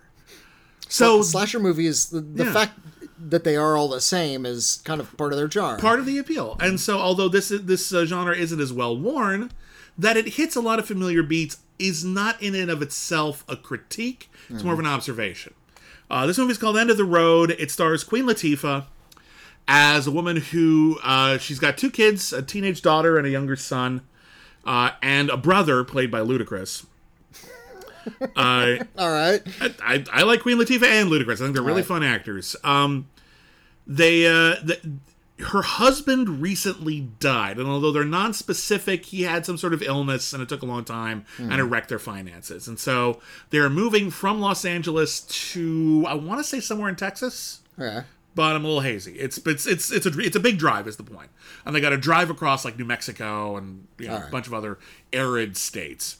Uh, along the way, they run afoul of a racist assholes, and for a second you think that's what the movie's going to be about. Okay. Like they hit on her young on her teenage daughter at a gas station. Her teenage daughter flips him off. Uh-huh. And then like they drive away and these guys try to run him off the road in like the middle of nowhere. just like breakdown or something. You think it's gonna be breakdown or duel or something like that, and that would have been plenty terrifying. And that doesn't quite go there, although that will be important later. What the main plot actually is is they end up staying at this really shitty motel, and they end up staying in a room right next to a room where someone gets murdered. Hmm. And so they overhear it. They're witnesses, and on top of it all, after they leave and they go off to drive on to hopefully put this whole horrible chapter behind them, we find out that Ludacris, at the scene of the crime, found a bag of money and took it. So the bad guys ah, are going okay. to come after them. Yeah. And they're going to kidnap a kid, and Queen Latifah's going to have to do a whole bunch of. But it does kind of turn into breakdown with Queen Latifah. And there's a big sequence where she's kidnapped by white supremacists and has to beat the shit out of all of them. And there right, is I'm- I'm- no pretending I was that scene isn't fun. I was about to say, That scene I, is I've, good. heard, I've heard nothing wrong so far. That scene is pretty cool, right? Uh, this is one of those movies where it's it's the we stole money we shouldn't have m- movie. It's No Country for Old Men did this. Uh, simple plan. Simple plans. Really um, Yeah, good. yeah, yeah. Um, and it's usually effective because we all understand, Yeah. especially if you're an adult. If you have, if you've ever had money problems, the idea of an immediate cash windfall has an appeal. It's a fantasy we've all had. Yeah, had. like it just Oh, just, just- I found no one's brief- looking for it. Here's a big stack of bills. It's a briefcase of yeah, X untraceable money yeah. that we can use to pay off our debts and maybe start a new life together. Wouldn't that be great? Just take all this weight off of our shoulders. And I appreciate that Ludacris really does feel like he's doing the whole family a favor. He's like, no, I, I, I did this for us. I'm always seen as the black sheep of the family. I, I did a good thing. And Queen Latifah's like, It's like drug money or something. They're gonna come after this shit. What are you trying to do? And she's trying to like do the right thing. She like calls the bad guys up and she's like, Hey, I got your money. Don't worry, I'll return it. And they're just like, Yeah, we're gonna kill your whole family. Like, no, no, no, no, no. I'm just gonna leave it right here. And you go off and do your thing. I don't know nothing. You go, she's trying to do the right thing. And I kind of appreciate that it's a movie in which you see someone like trying to do the right thing, you know, trying to do like what seems like the smart thing, the moral thing, and it doesn't work. Yeah. you have to have the movie anyway. Um, on that level, it is a purely functional thriller. There's a twist, like who the bad guy is. Uh, I'll, I'll give you a hint. There's only so many actors in the film. so it's going to be one of the ones you've seen. There's like three possibilities. You could probably guess. Yeah. Um, it leads to some violent confrontations. Some of them are very good, some of them are not. What it really is, more than anything else, is Queen Latifah and Ludacris have really good chemistry together. Just as a brother and sister. Like, I believe that they know each other and they have known each other for a long time. Okay. They have, like, different views on the world, they That, have different that, can be, resentments. that can be really important. It helps. I mean, it's important and can like carry a film a long way. it helps so much to make this pretty formulaic movie just just become like a pleasant B movie distraction. And I mean this in the old fashioned B movie way.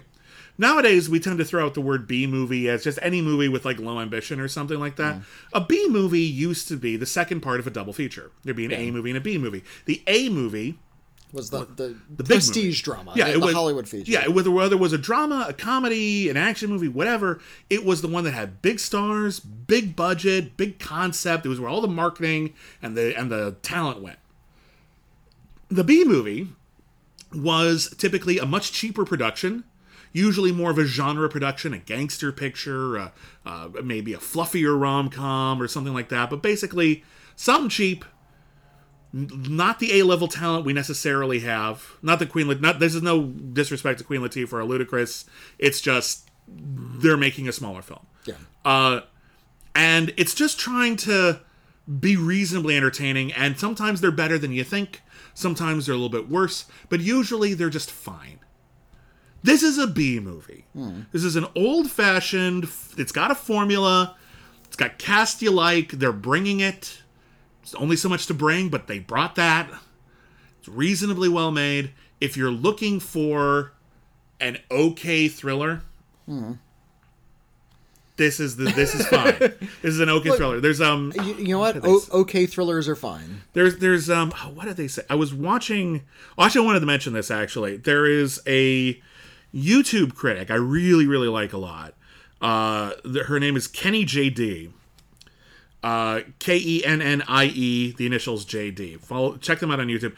Uh, last week on Critically Acclaimed, I mentioned that I had started to watch a Netflix rom com. And I just didn't have it in me that day. I was having a rough day. You didn't review. You E- even though I to watch it, even yeah. though I normally like rom com pablum, I can totally like zone out to it and have a good time. I can be on its wavelength. Couldn't do it that day. Kennie JD reviewed Love in the Villa like a day ago as we recorded this. It's like a 30 minute review. It is fucking hilarious. It's actually pretty in in depth for a movie that has none.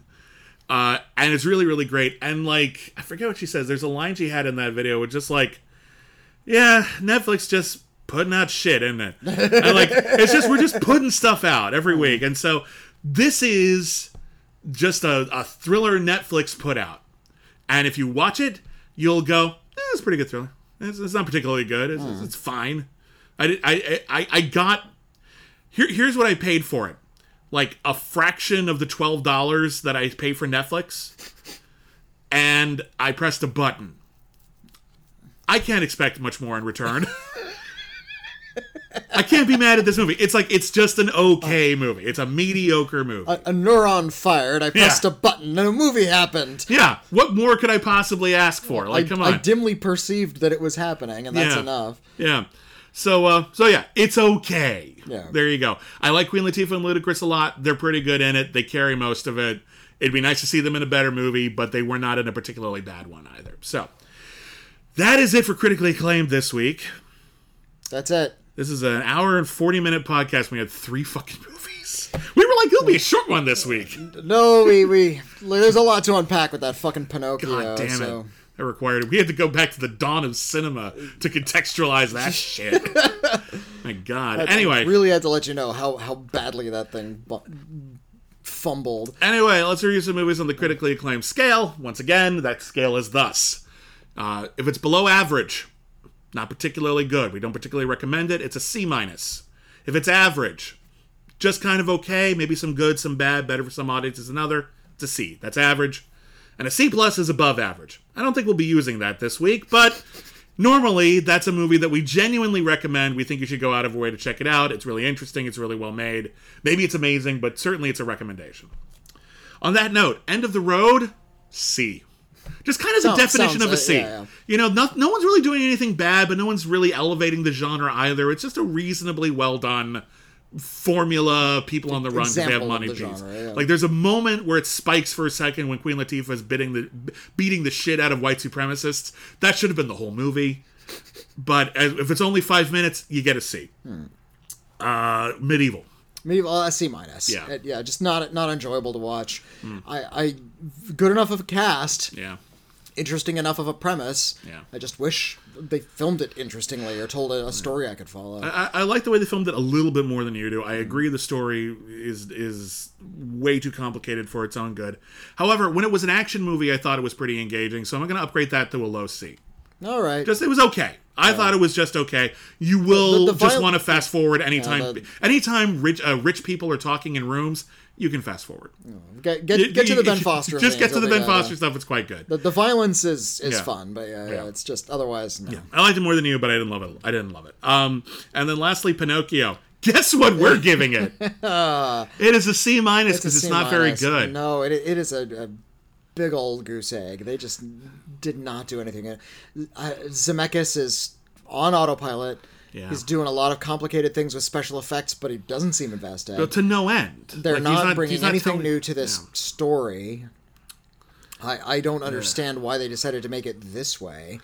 I I can think of no good reason Hmm. Why you would remake Pinocchio and do nothing interesting with it. Uh, something we didn't mention: this is one of three Pinocchio films coming out just this year. Oh, that's right. Uh, because there's this one. Hmm. Uh, a film came out earlier in March, uh, which was a Russian animated film, CGI, Hmm. yeah. called uh, Pinocchio: A True Story. Oh. Yeah, the true story of Pinocchio. Ah. Okay. Good. Uh, Fin- finally, glad we're we're cutting through the uh, muck. It's a Russian film, but they uh, they when they dubbed it in English, they got like Stars. celebrity-ish Yeah. cast, like Pauly Shore level celebrities. Okay. Uh, Pauly Shore's literally in it. And, Oh. um, Okay. Interesting. And uh, coming out later this year on Netflix Mm-hmm. is uh, a stop motion animated film, which is going to be co directed by Guillermo del Toro. Which is interesting.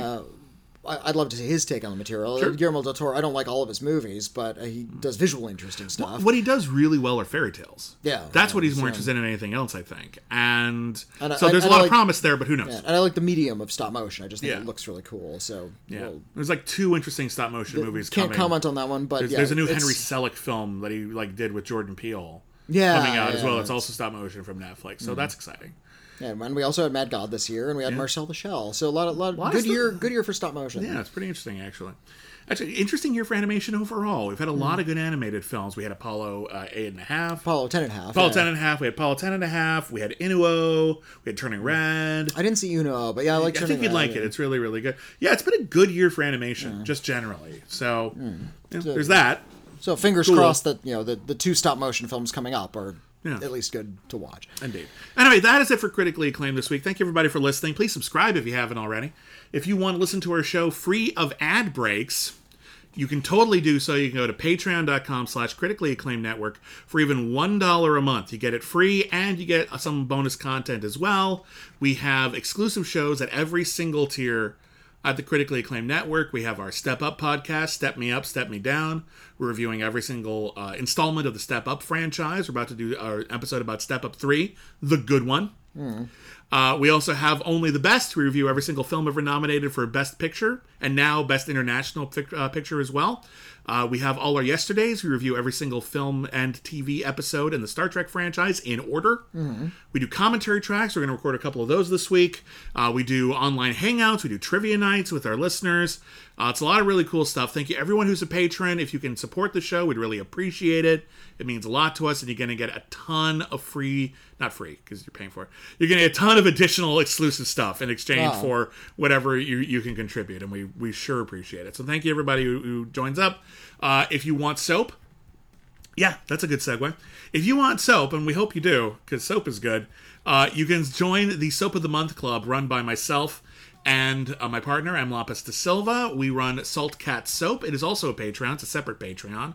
Patreon.com slash Salt Cat Soap, all one word. Uh, you We design soaps, and uh, we ship them out every single month. You can order one soap a month, two soaps a month. It's only U.S. orders right now. But uh, yeah, we just uh, shipped out our first set of orders. People should be receiving them any day if they haven't already. Um, and uh, we hope you enjoy them. And we're about to come up with a fun Halloween themed one for October. So join up now to get our Halloween themed soap that we're going to create ourselves. It's really wonderful. Uh, and uh, of course, we're on Twitter at uh, Critic Acclaim. I'm at William Bibbiani. I'm at Witney Seibold. If you want to talk about anything we discussed in this episode or anything at all you might want us to talk about, you can email us. Our email address is letters at criticallyacclaimed.net. We might read your email in an upcoming episode of We've Got Mail. We also have a P.O. box. If you want to send us a letter or anything else, uh, Witney, what is our P.O. box? Uh, send it to uh, the Critically Acclaimed Network, P.O. Box 641565, Los Angeles, California, 90064. And uh, yeah, let's just end the podcast. Really, it's, it's very late and I'm tired. So thank you, everybody, once again for listening. And never forget, everyone's a very tired critic. I want to go to the midnight show. I'm sorry, what?